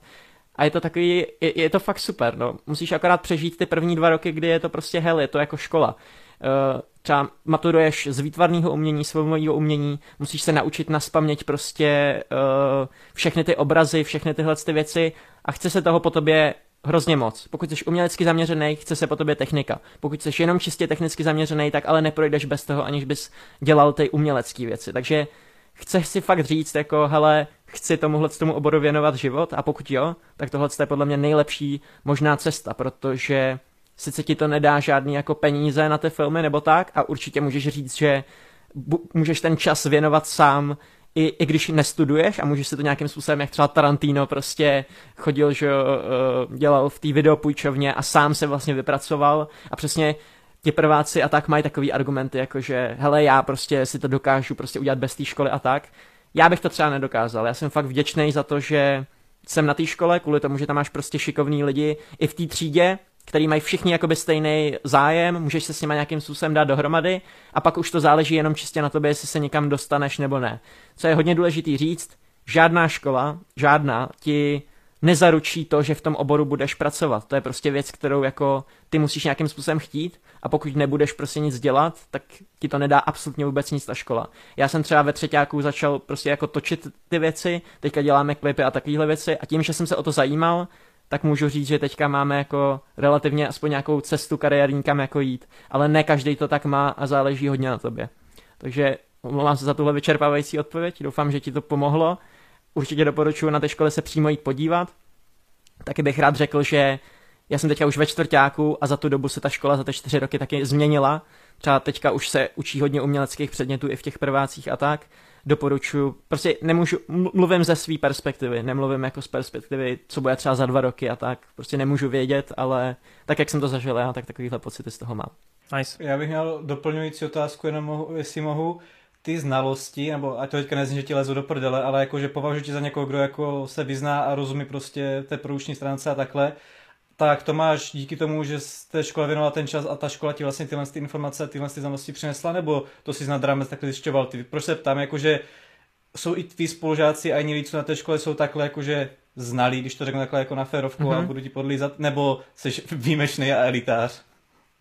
Já bych řekl, že je to obojí, že ta škola ti dá ty znalosti, ale jako zase prostě třeba u, u nás ve třídě je spousta lidí, který film prostě nezajímá a už teďka vědí, že chtějí jít někam jinam což je úplně zcela legitimní jako legitimní uh, cesta. Takže co dělá je, že se učí jenom to, co je ve škole což nejsou ty informace, které mám třeba já. Já dělám to, že přesně jako kvůli Geeketsu a tak jako chodím ještě do kina a dělám strašně moc věcí, navíc. A myslím si, že i učitelé to vidí. Jsou předměty, kterými nejdou, který mě nebaví, ale třeba co se týče filmového umění, tak my se učíme věci, které já už mám dávno nakoukaný a dávno o nich vím, takže ty hodiny fungují tak, že já se spíš povídám jako většinou s učitelem a prostě tak jako si vyměňujem uh, jako věci. Já říkám věci, které jsem třeba viděl na YouTube a který jsem se prostě učil sám.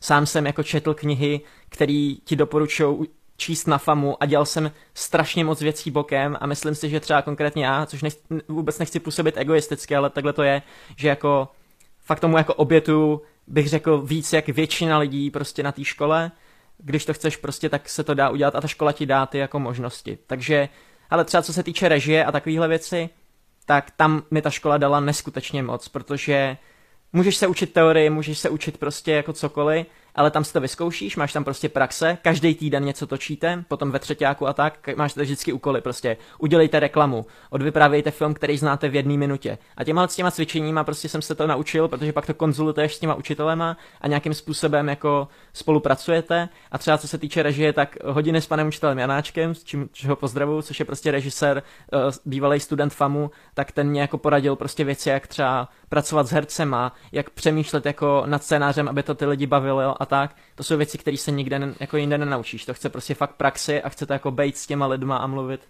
s těma lidma. Takže asi tak, no. Děkuji za odpověď. No a Áňa, Áňa se ještě ptá na naše neoblíbenější komiksy, případně nějaký tři autory komiksů. Tak já asi řeknu Black Set, Kikes a třetí mě teď nenapadá. Já Nevím. komiksy nemám načtené, ale jestli bych eh, někdy začal číst, tak určitě by Alan Moore patřil mezi moje oblíbené. Podle toho, co vím o něm. Sandman, Neil Gaiman. Ten nejspíš taky, yes. no, ale nebyla by to taková jistota jako u toho Moora.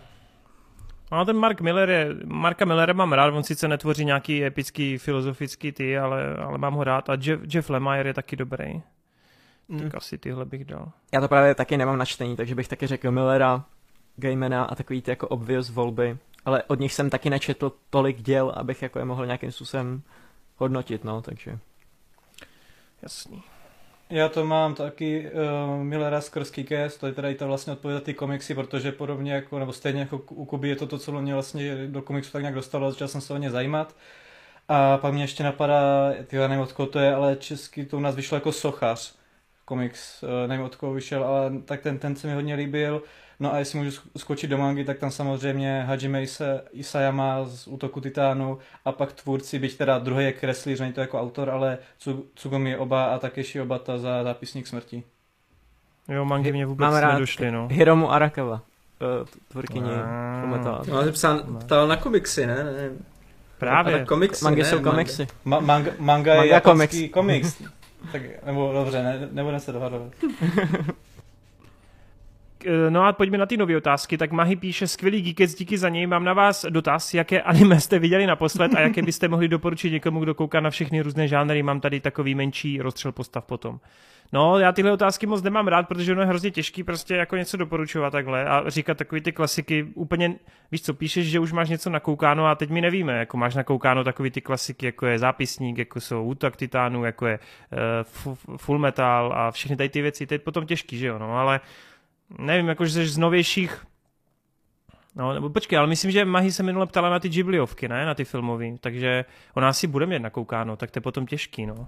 No, já pro ní něco mám. Uh, já bych doporučil zapomenutý film od uh, Mamoru Oshiho, protože on hlavně všichni jenom Ghost in the Shell. Já osobně od něho mám radši nebezčí jezdci, Skycrawlers uh, z 2008 tak to doporučuji. Ať je to pomalejší tempo, je to daleko víc psychologické než většina anime a tak, tak stejně si myslím, že jestli uh, jestli jsi taková, že zvládáš všechny možné žánry a tak, tak by se ti to mohlo líbit. Uh, to samé se seriálem Monster. Uh, je to 2004 seriál. Má to asi 70 dílů nebo tak nějak. Z části se to odehrává i, v, myslím, že v Čechách, nebo jsou tam postavy jako Čapek a tak. Eh, je to taky dost zajímavé. A neodpustím si uh, ze shonenu vybrat můj oblíbený Soul Eater. Protože ten mi taky vždycky přijde, že je přehlížený oproti všem těm Narutům a Bleachi a, a Shingeki a tak.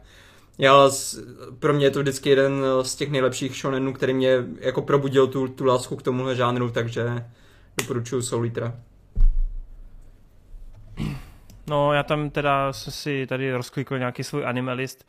Já tam doporučím méně známý Zankyo no Terror, což je jedenáctidílný takový teroristický o vlastně dvou nepřátelských stranách. Je to dobře, dobře napsaný a vlastně i docela dost depresivní, takže Zankyo no Terror. Pak bych asi dal Agina, což je taková variace na tokijského gula, ale tisíckrát lepší, takže určitě Agina. Píše se to normálně Ain. A pokud ti nevadí shoneny a nevadí ti délka, tak bych ti doporučil Hunter x Hunter, no, z roku 2011. Případně pokud uh, chceš celý život, uh, nebo pokud ti nevadí, že budeš celý život koukat jedno anime, tak si dej prostě konečně One Piece. no to nezvyklivě jedno. Tak co jsem naposledy viděl, tak to bude asi teďka, jak začal Chainsaw Man, což jako doporučovat, když ještě to je rozit, tak jako nevím, jestli se hodí jako doporučovat. Každopádně pak jsem měl, vlastně do, už jsem ve finále, ke konci první série Kimetsu no Yaiba a Jujutsu Kaisen.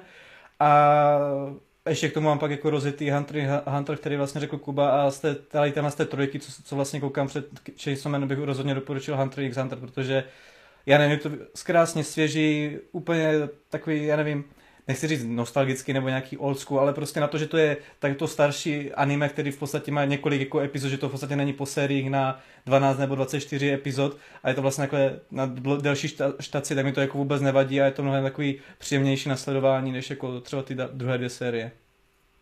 Barakamon, promiň, ještě Barakamon. Jasně. Uh, tak já mám z anime nejradši ten žánr slice of life, já to vnímám jako takovou odpočinkovou zábavu, fakt mám rád jako třeba romantický příběhy a tak, takže tam se prostě nabízí spoustu, spoustu filmů třeba od Makoto Shinkai a tak, ale to probíráme v každém Geeketsu, takže bych třeba řekl, že jsem teďka dokoukal Violet Evergarden, strašně se mi to líbilo, fakt ty jako jednotlivé epizody jsou hrozně silný na tom, že na to, že jsou krátký a fakt dokážou vyprávět jako dost silný příběhy. A pak bych třeba jako takový OG mix vybral Cowboy Bebopa, protože Cowboy Bebop je legendární. Nice. No, máme tu pak ty rozstřely. Je tu třeba Mortika Adams versus Winifred Sanderson, která je z Hokus Pokus a já jsem Hokus Pokus neviděl, takže nemohu hlasovat. Jo, to tak samé, je. tak je. Já jsem Hokus Pokus viděl, ale tak dávno, že už tyjo, se to nepamatuju. Dobře, tak druhý máme Buzz Raketák versus Woody, tak tam určitě Woody. Woody. Woody. Woody. Uh, Moana a Elza, tak tam Moana. Moana. Elzu. já nemůžu hlasovat, já jsem, já jsem to neviděl. Ty jsi neviděl Dobře. Ledový království, to by se ti strašně líbilo. jo, no. Uh, Miguel z Coco, anebo Luka z filmu Luka. Jsem neviděl ani jeden film. Káma, ty charaktery mi přijdou dost podobný teda. No, ale, ale dám... to je právě dobře zvolený, podle mě. No, jasně, no. Ale dám Miguela, protože on v tom filmu udělá věc, která ovlivňuje víc lidí, než mm. jako... Je pravda, že není tak pasivní, Miguela. no, jak, jak Luka v tom. No, jasně, no. Ale by the way, já jsem teď nedávno fakt strašně ještě víc ocenil tu, tu luku, ty vole. Ta luka je úplně feel good swing. To je, to, to je skvělý. Jo. To, je, to je taky animovaný Ferris, Ferris eh, Bueller, vole. jo, jo. je tam taky hlavní postava zabila někoho při jo, nehodě. ne, ne, ne, ale jako tím, tím jako vibem, víš, ten vibe jsem z toho měl. No dobrý, uh, já bych taky asi dal Miguela, no. Uh, no pak tu máme Rorono a Zora a nebo Luffyho, hele, tam prostě Zoro all the way. Přesně vím, kámo, co to je za postavy.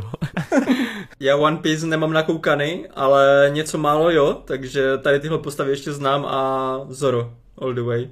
A Luffyho, protože má hezký klobouk. Takže... A Hrote vypadá stejně jako... Já jsem se stále neposunul od pátého svazku, ale z těch prvních z pěti svazků Zoro působil prostě jako frajer, no, jako, co k tomu, než by Luffy byl špatný, ale Zoro je frajer. U něho je krásný, že Zoro působí jako jednodimenzionální postava, která je tam jenom prostě bedes a strašně silná, ale ona se fakt jako hezky vyvíjí časem, no. Uh, dobrý, jdeme dál. Tak ještě z One Nami versus Robin. Ty vole, to je těžký, jako... Mm, jako já jsem jednu dobu měl asi radši Robin, ale v poslední době mám pocit, že je taková pasivnější, tak asi Nami dám. Já, vy nevíte vlastně. Jo. Já, já Robin tam ještě v těch svazcích nemám, takže nemůžu říct. No a já právě to už neznám tak moc, abych mohl nějak soudit. Takže ha. jako trochu ty postavy znám, ale nemůžu se rozhodnout. Jasný. Uh, pak tu máme Sophie z Zámku v oblacích a Chichiro z Cesty do fantazie. Chichiro. Já jsem, já jsem bohužel neviděl Zámek v oblacích, ale řekl bych Chichiro, protože na ně někdo nemá. Takže... Ona je dobře napsaná ta postava, jako fakt yes, yes charakterově se mi líbí daleko víc než Sofie. No já, jsem, soudit. já jsem viděl obě a Chichiro za mě, no. E, pak tu máme Akane Tsunemori z Psychopes a Ryuku Matoi z Kill Kill a já neviděl Psychopes, takže Taky sorry, jsem neviděl Psycho. Sorry. To je těžký s náma. A teď tady koukám, jak ona vlastně dropuje, ona dropuje tady ty anime, takový i méně no. známý. Takže ona vlastně asi bude mít nakoukáno hodně, mají. Ale taky, tak počkej, taky musíme Ček. říct, že se nechce jít do Geeketsu. Právě proto jsem, proto jsem doporučoval jako takové méně známé, ne jako A... žádné ty největší. Yes. S- Ale fakt, mě... že No. holka, nám tady, holka nám tady chybí, takže Holka nám jako, tady chybí, je no. to dobrý na zvážení. yes. no a pak tu máme Smíška versus Pipina. Smíšek all the way. Smíšek. Smíšek X-Wing, yes. Ale to, uh, kámo, měli bychom udělat nějaký vstupní test, který by byl ultra těžký prostě, a který kdyby podstoupil. Ale tím bych já neprošel. Jo no, právě jak, jak jsme to za, jako Neboj, a dnes ty už ospravedlnili. suchu. My, my, my už jsme tady v pohodě. A nebylo by to sexistické? Jako kluci tady všichni bez, bez nějakých jako testů a jediná holka by musela dělat Ne, ne, ne, ne, ne, ne, to je prostě, my jsme, za- my, jsme- my jsme založili, to je vtipný, já jsem tady přišel jako poslední My jsme tady založili tenhle kult a teďka už prostě ty to omezený. No však to je to elitářství, co se to je probouzí. Ano, Že ano. ty už jsi součástí té elity a už tam nechceš pustit nikoho jiného, tak musíš Přesně zvyšovat tak. ty nároky. OK, máme tu potom, jinak díky moc Mahy za, do, za dotazy a taky za finanční podporu. Uh, Šuky, skvělé díky Zoši, Krásný těším se, na, těším se na další duel. Dotaz, máte radši první scary movie nebo druhý a jaká je vaše nejoblíbenější komedie? Já musím říct, že mám slabost pro druhý díl v tom baráku. Hmm. Tak to já naopak, protože mě se v tom druhém, bara, v tom druhém díle strašně nelíbí ty některé ty vtipky, které jsou až podle mě zbytečně nechutné, nebo prostě v podstatě všechny, přesně, ty, ty, ty vtipky s rukou, nebo prostě je tam víc tako, takových vtipků, které mi nesedly, zatímco ta jednička, ač byla střeštěná, tak jako mi víc, víc mi seděly ty parodie jednotlivé. Chápu. Uh, no, Tak uh, nevím, asi dvojku mám taky radši, no. Prostě vtipnější. Já teďka koukám, koukám v kterých filmech, který, protože nemám pořádek v tom, který jsem dělal, ale byla jsem i v jedničce to, jak mu strčí to pero do toho ucha přes tu stěnu, ne? Nebo přes ty dveře na, zácho- na, na záchodě. Jo, to je, to je jednička, no. jo, to bylo super, takže jednička. bože. Je v tom Okay. filmu Glory Hall. Jasný vítěz. Uh, otázka od Milevena. Viděl z vás někdo Soul Spirálu a Trainspotting? Pořád jsem neviděl Spirálu. Trainspotting jsem teď viděl, dokonce jsem měl tu čest v Brně uvádět speciální Movie Zone projekci a funguje to nádherně pořád ten film. Jako, já mám všeobecně obrovskou slabost pro Daniel Boyla, já ho mám hrozně moc rád a ta jeho klipařina je prostě konkrétně i v tomhle filmu fakt neskutečná a hrozně mě baví, jak vlastně kombinuje velice takový nadlehčený pohled eh, toho světa drog, ale zároveň se vůbec nebojí těch extrémně jako naturalistických a silných sekvencí, což je přesně to, kdy dostává ten detox a sleduješ tam to dítě. To je vlastně celkově všechny ty scény s tím dítětem, To i to s tou postýlkou tam, to je prostě, to se dneska už jako nevidí moc, no, takže jako klobouk dolů a je to hlavně úplně skvěle napsaný, ty postavy, jak tam chrlí ty hlášky, ty vole, ten pohovor najetej, ten je, ah, to je skvělý, skvělý, skvělý, skvělý. Hlavně pro mě je to třeba silnější film, jak uh, ten Arnovský, že jo, Requiem za sen, protože tam, Hmm. on to na tebe tak pasivně jako neto, zatímco ale třeba ty scény s tím dítětem, tak skrz to, že tam máš nějaký jako vztah k těm postavám a máš tam ten příběh, tak to jako působí extrémně silně. To je podle mě ještě víc strašidelnější, jak prostě v tom, te, v tom Requiem. Hmm. Já jsem to právě chtěl říct, že ne, že by byl Requiem zase podle mě pohoda, ale jako čekal jsem to, že z toho budu prostě mít tady nějaký posttraumatický syndrom a v pohodě a bylo to jako v konečném důsledku jako pohodě, ale právě ty scény s dítětem v tom trade spottingu jako byly takový, jako než by mě to poznamenalo, a že tam jsem si řekl jako, mm, to už mi není úplně příjemný, takže jako právě jsem tě říct to samé, co říká Wade. Uh, já jsem So neviděl a Trainspotting jsem viděl tak strašně dávno, že právě si pamatuju hlavně ty scény s tím detoxem, uh, jak vlastně v té místnosti sám a, a všechno se mu tam začne dít a, a to, Hmm. zakončené tím záchodem, tak tohle si pamatuju jako dost silně. A celkově jako taky mám rád Boylovou filmografii, takže za mě taky do, doporučení. Hmm, hmm. By the way, nehodí se to sem, ale pokud jste neviděli od Boyla Sunshine, prosím podívejte se na Sunshine. Já jsem neviděl Sunshine. Ty vole, to se je podívejte, taková luxus, no. pecka, to je taková pecka. No dobrý, uh, Petr přikryl, paráda navíc Connery uh, a ten konec pobavil, tak jsme rádi, jsme rádi, že ceníš. Každopádně, Hroty se zmínil, že si na Halloween pustí nového Batmana. Máte podobnou už zažitou tradici? Například, že na štědrý den jste si pustili ve třelce a od té doby nesmí 24. nikdy chybět? Nemám. Já ji mám a to je věc, na kterou jste minulým Geeketsu tak jako nadávali, nebo ne, ne nadávali, ale divili jste se, proč je vlastně tak úspěšná a to je Vánoční koleda Roberta Zemeckise. Neumím si Hmm. představit Vánoce bez Vánoční koledy. Hustý, hustý. Hmm, no jako, že by měl fakt tradici, kterou dělám takhle s nějakým filmem jako fakt vždy, nevyhnutelně, to asi ne, jako mě k tomu našlo do toho Spider-Verse, ten si pouštěl, když jsem byl, když moje smysly byly zpestřeny něčím, ale nebylo to, že bych to dělal úplně vždycky, takže jako není to úplně 100% tradice, a byla to hodně pravidelná často tradice, jestli to mohu podat takhle.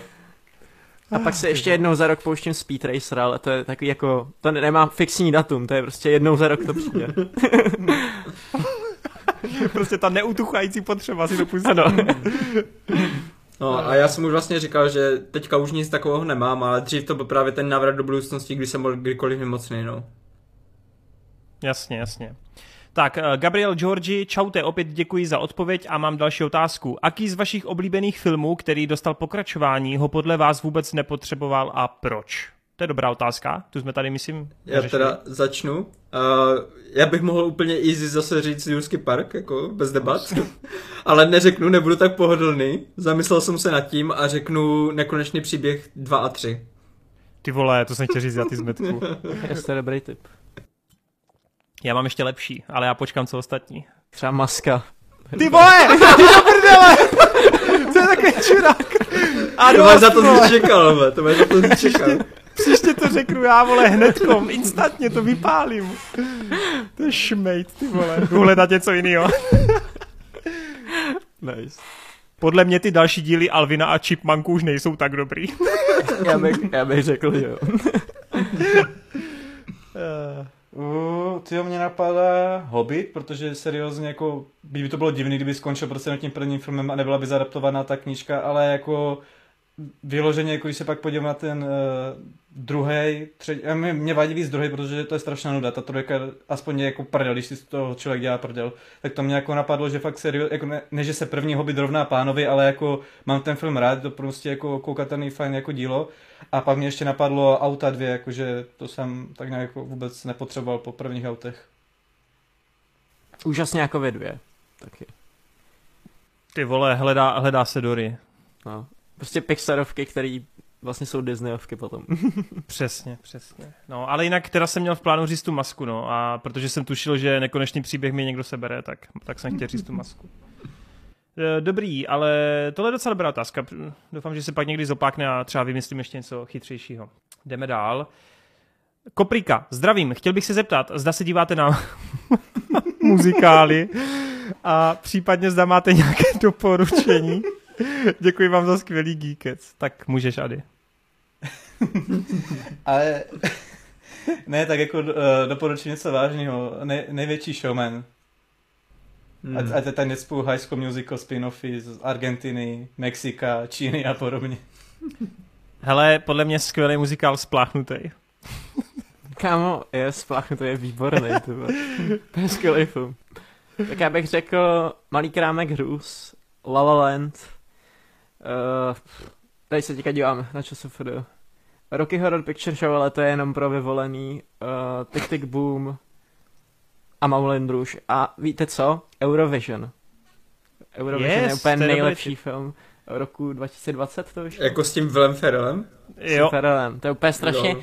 Já vám to vysvětlím, protože já třeba miluju Adama Sandlera prostě v těch jeho raných érách, prostě 50krát a stále poprvé klik život na dálkový ovládání, to jsou filmy, které prostě už se podle mě netočej.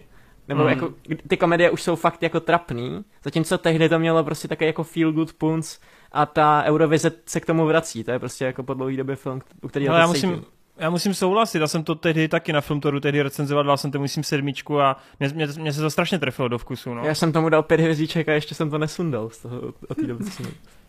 Ale mimochodem nejsou vůbec špatní ti Mupeti z roku 2011, jak tam hraje ten uh, Jason jo. Segal. Ty jsou a tam taky jsem byl tenkrát v kyně, by the way.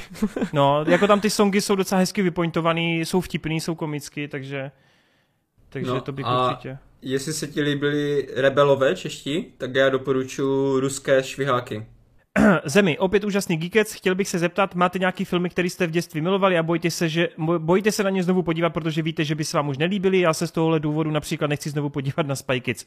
Tohle je otázka, která se často opakuje, tak eh, každý jenom pojďme vypálit rychleji jeden tip, ať eh, u toho příliš neskejsneme. Já opakuju to, co vždycky opakuju, je ta ze střídačky. Já jsem se nad tím tentokrát trošku víc zamyslel a přišel jsem na jeden. Uh, Johnny Mnemonic. Hmm. Já jsem to kdysi dost, dost žral a teďka si myslím, že už by to neobstálo, kdybych se na to podíval po druhé. Já asi nemám takový film, takže... Já taky nemám, ale s těmi Kids si mi trošku nahodil do hlavy žraločáku, žra, žraločáka a lávovku. Byl někdy moment, kdy se ti to líbilo? Já jsem tam jako malej, já jsem na tom jako malý brutálně ujížděl, ale fakt úplně nejvíc. Kámo. My jsme si ve školce s kamarádem zpívali ty písničky z toho. Takže to dobrý No, muzikál, písku- to jsi měl říct předtím. Ne teda písničky, tu, pís, tu písničku. Když nad tím přemýšlím, tak ona tam vlastně jenom asi jedna takhle ikonická. No hele, ale to mě připomíná, že jelikož trailer na Ant-Mana 3 působí hodně jako žralčák a lávovka, tak to si užiješ, ne? Já jsem neviděl ten trailer, ale tím pádem jo, to bude, to bude skvělý. Uh, dobroš. Tak, eh, Jirka 16, skvělý Geekec, uh, zase se mi líbil rozstřel, tak vám tu napíšu takové druhé kolo taky mezi fiktivními postavami a hodnote to podle filmu, seriálu a ne podle knížek a komiksů. A co podle sexapílu, to můžu, Jirko? Dobře, podle filmu teda, a ne podle těch předloh. Tak pojďme na to. Homelander versus Omni-Man. Homelander. Hmm, Homelander, no, bez debat. Ale viděl Eh, jsem Co to je? Voice. Co to je? No dobrý, jdeme dál.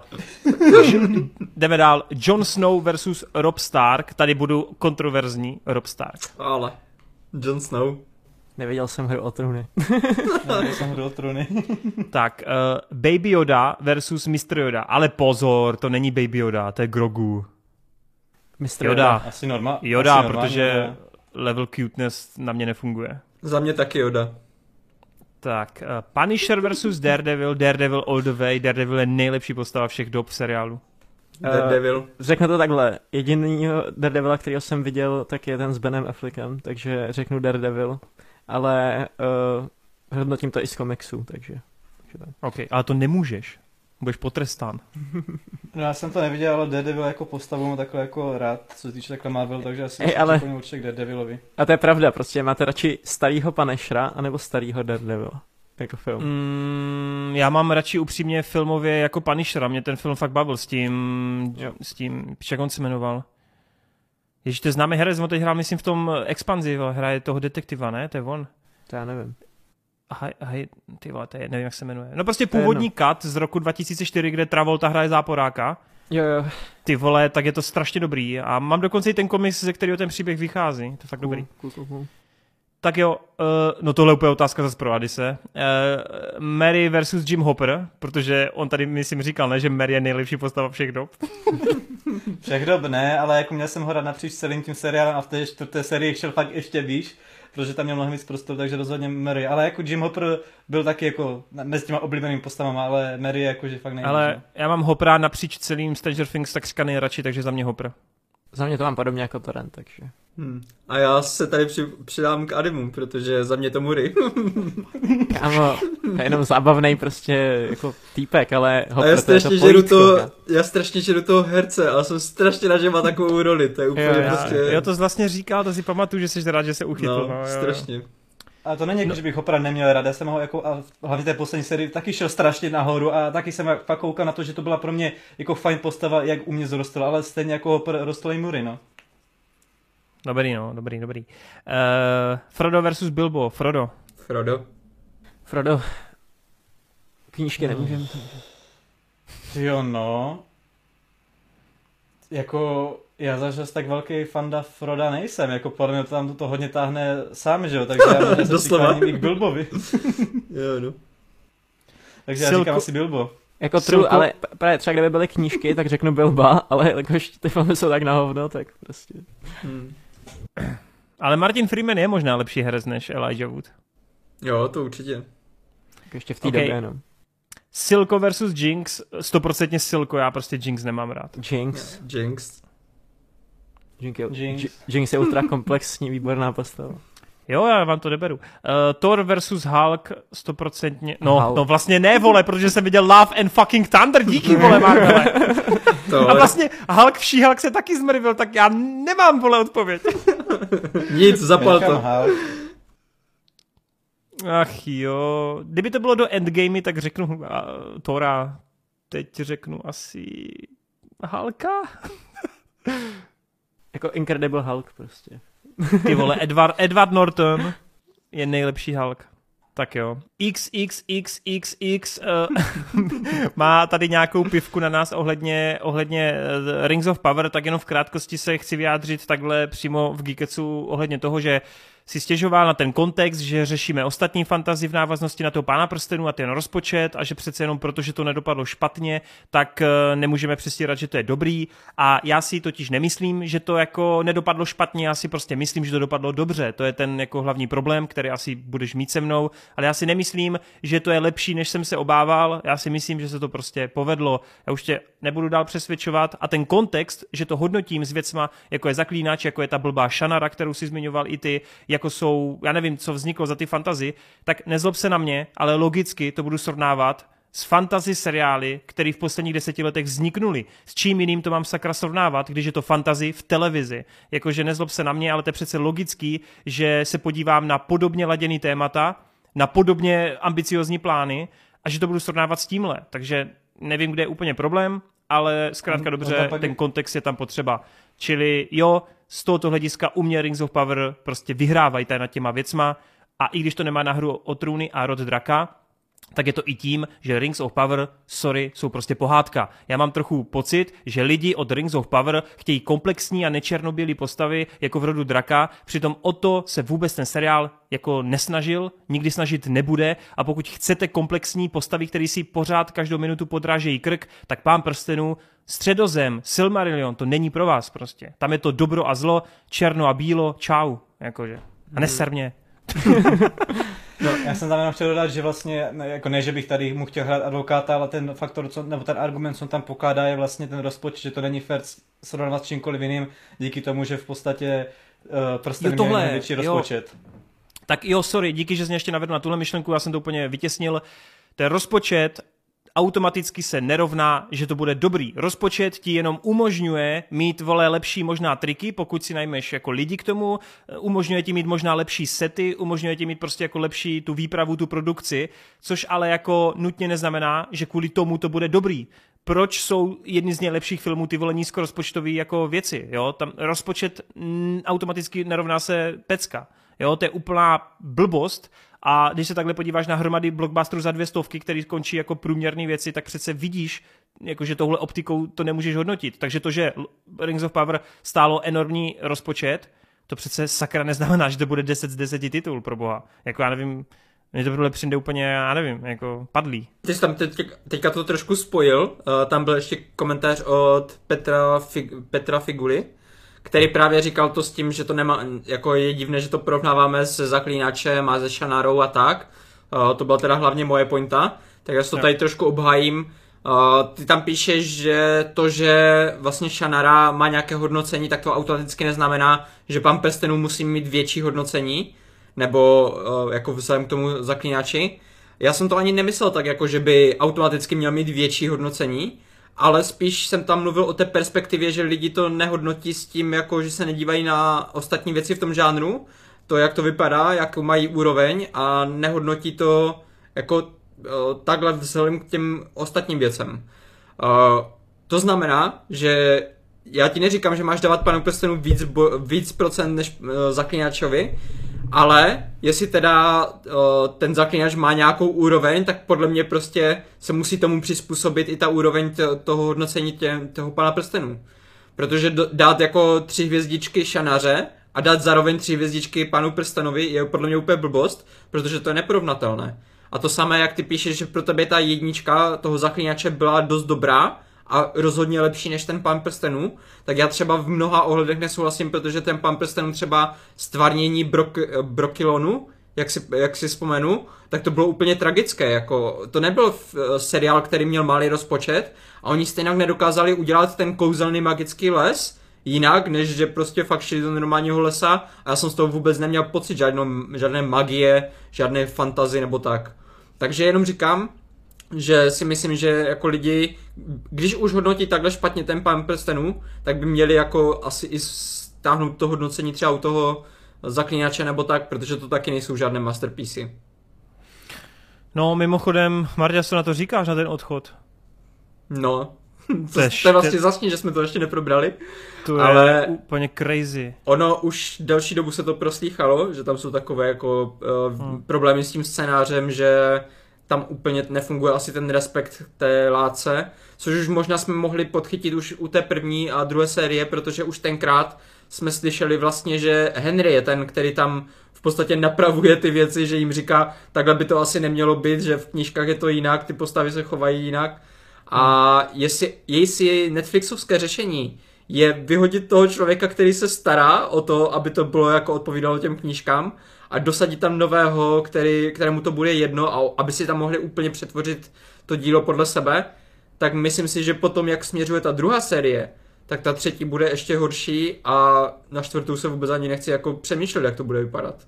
Protože to hmm. bude katastrofa. Uvidíme, no mě to strašně ranilo, no, ale nebudeme se teda u toho zdržovati a mám tu poslední dvě otázky. Uh, Konza Taylor, díky za zábavný díl, moc jsem si ho užil a hlavně nás chválí za rozbor stop motion, jak jsme zmiňovali Lajku a Artmany, tak jsme rádi. Uh, zároveň ale se chtěl zeptat v rychlosti na dvě věci. První je na Animák 9, číslo 9, což je super, že jsi to vytáhnul. A druhá věc, jestli jste vy vlastně kluci slyšeli nějaký útržky toho dubbingu Super zvířátek mýho, případně jestli jste ten film vlastně vůbec viděli. Myslím si, že ne, ne, asi. Ne, ne, ne, bohužel. Ale jakmile to bude ne. na HBO Max, což už možná je, tak... Už to je. Tak si najdu tvoje... Uh, tvoje ty. ty jsi byl Flash? jo. Jo. Jinak by the way, číslo 9, kámo, to je, to je úplně legendární animák, to je úplně skvělý a jsem rád, že jsi to vytáhnul. Ale Elijah Wood, myslím, dokonce daboval toho hlavního hrdinu. To nevím. A pamatuju si, že jsem byl v kině na TMNT Žilvy Ninja a právě běžel trailer na devítku a byl jsem úplně vychcaný z toho. A to jsou dva úplně jako podobný, podobně laděný animáky, ale právě. Jo, taky, jako, ne, taky jsem to sjížděl v dětství. Ty no. želvy, ty želvy z toho 2.7, myslím, ty jsou taky skvělý. Oni jsou taky temnější, takový jako trochu jako cool a to se mi fakt hmm. líbilo. No a devítka je boží, hlavně proto, protože přesně jak tam zmiňuje, je to animák, který je dospělej. Jakože není to prostě sluníčkový, barevný a je to fakt temný, drsný post-apo. Hrozně se mně líbí, jak tam jsou ty mechanický tvo, nějaký příšery, jak je to takový jako steampunkový. Je to fakt cool, je to mega cool. Jen ta animace asi už zestárla dneska, no. No, no. a já jsem no. teda neviděl ani devítku, ani žádný film, co si daboval, takže Jo. Uh, ty nic, Adi, můžu pokračovat? Počkej, já kecám, já jsem viděl Bože, ty seš hajzl, což je film, kde to taky daboval. Chci právě říct, Bože, ty seš hajzl, ten jsem dokonce viděl dvakrát, to jsem si na to šel pak znovu, abych ten tvůj hlas tam uslyšel. Ale mazličky jsem bohužel to eh, vynechal, tak to musím dohnat. No, tam, mám, tam, mám víc, tam mám víc věc, tam si to užijete. Dobrá, tak, tak jo. Tak jo, a poslední otázka. Uh, Pennywise. Ahoj, skvělý Geekec, mám otázečku, kdy teda zmiňuje ten kabinet Kuriozit od Deltora, takže to už jsme tady dneska probrali, ale na závěr právě dodává, jaké filmy od Deltora máme rádi a a, a, a, a jo, a jestli nás uh, baví ten Lovecraft uh, tématem, ne? Jo, je to tak, yep. jestli nás to zajímá. Takže tyhle dvě poslední otázky uh, na závěr tohoto dílu. Tak než mě to zase někdo vyžere, vole. tak ne, tak tam není moc co. Já, já jako, asi bych prostě dal já mám rád oba dva ty Hellboye, jakože ty jsou podle mě úplně top tier, ty vole. Dokonce možná mám i tu dvojku radši, což je teda jako docela, že to málo kdy bývá, to pokračování. A pak bych jako třetí dal asi ten v Labyrint. Já vím, že je tu velká slabost pro Bladea, ale já si myslím, že Hellboyové a v Labyrint je prostě lepší. A mimochodem, není to moc dobrý film, ale přišel mi úplně kulervoucí tu atmosférou, ten purpurový vrch, to se mně hrozně líbilo, jakože tím typickým deltorovským stylem. A tvář vody jsem furt neviděl. Já moc jako nemám nakoukanýho právě, ale eh, já jsem neviděl ani Blade, ani jeden díl, ale viděl jsem Hellboy, viděl jsem Faunův Labyrinth, takže já si musím ten Faunův Labyrinth dát. Na něm jsem byl by the way dokonce i v kině, teďka při nějaký projekci, takže... Hmm.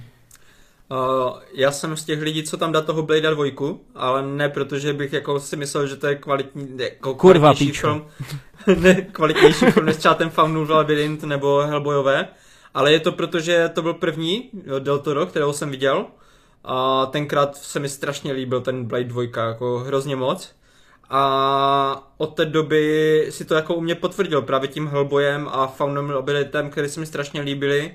Já jsem dokonce i koukal ten jeho seriál Agresivní virus, který se mi jako doteďka hodně líbil, že nebylo to nic jako žádný masterpiece, ale každý týden jsem se těšil poctivě na každý díl, takže já mám rád, já mám docela jako uh, slabost pro ten uh, Deltorův styl. A já si myslím, že jsem Purpurový viděl, ale asi to s ničím pletu, když teďka na to tak koukám, tudíž říkám Blade dvojku. No a mimochodem, ty kráso, já se strašně těším na toho Pinokia od něj. Strašně. Yes. To bude strašná To pecka. dobře. To bude v prosinci, myslím, na Netflixu, takže Hype is real, to dost možná zamíchá s pořadím. Tuším, tuším, že to bude nový Klaus pro mě. Až tak, uvidíme, jo. no, uvidíme. Tak jo, tak uh, dorazili jsme na finále, do finiše, tak kluci, dneska to bylo zase výživný. Tak trochu naivně jsem si říkal, když jsme zapínali Geekes, že to dneska bude tak na dvě, dvě a půl hodinky, no, tak jsem se to zase Je přepočítal. to tři a půl hodinky, no. Půl hodinka No, jsem. pohoda, pohoda. To se zkrátí, to se zkrátí. Uh, tak jo, tak já vám samozřejmě vám třem děkuju, že jste se zúčastnili diskuze, hlavně teda speciálně Marta za vid, že to dneska takhle extrémně táhnuli, mám pocit, že jste mluvili tak v 80% času.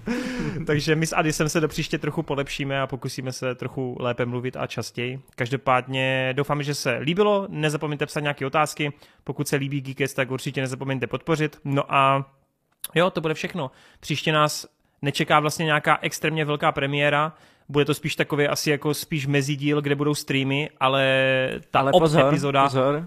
Na příští díl No. chystám dva český projekty, který uvidím, a to je Il Boemo a zkouška z umění, mám pocit, že se jmenuje, a to jsou velice zajímavé projekty, na který se těším, takže Hmm. Takže příště budeš, dobře.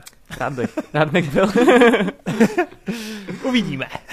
to bylo takový jako, byl bych rád.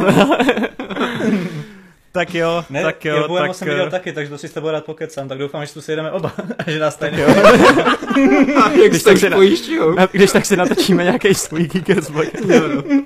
Hodíte si, hodíte si minci, vole, hodíte si minci. Uh, dobrý, díky moc, mějte se krásně a uh, uvidíme se zase za nějakých cca 14 dnů. Čau, čau. Čus. Arrivederci.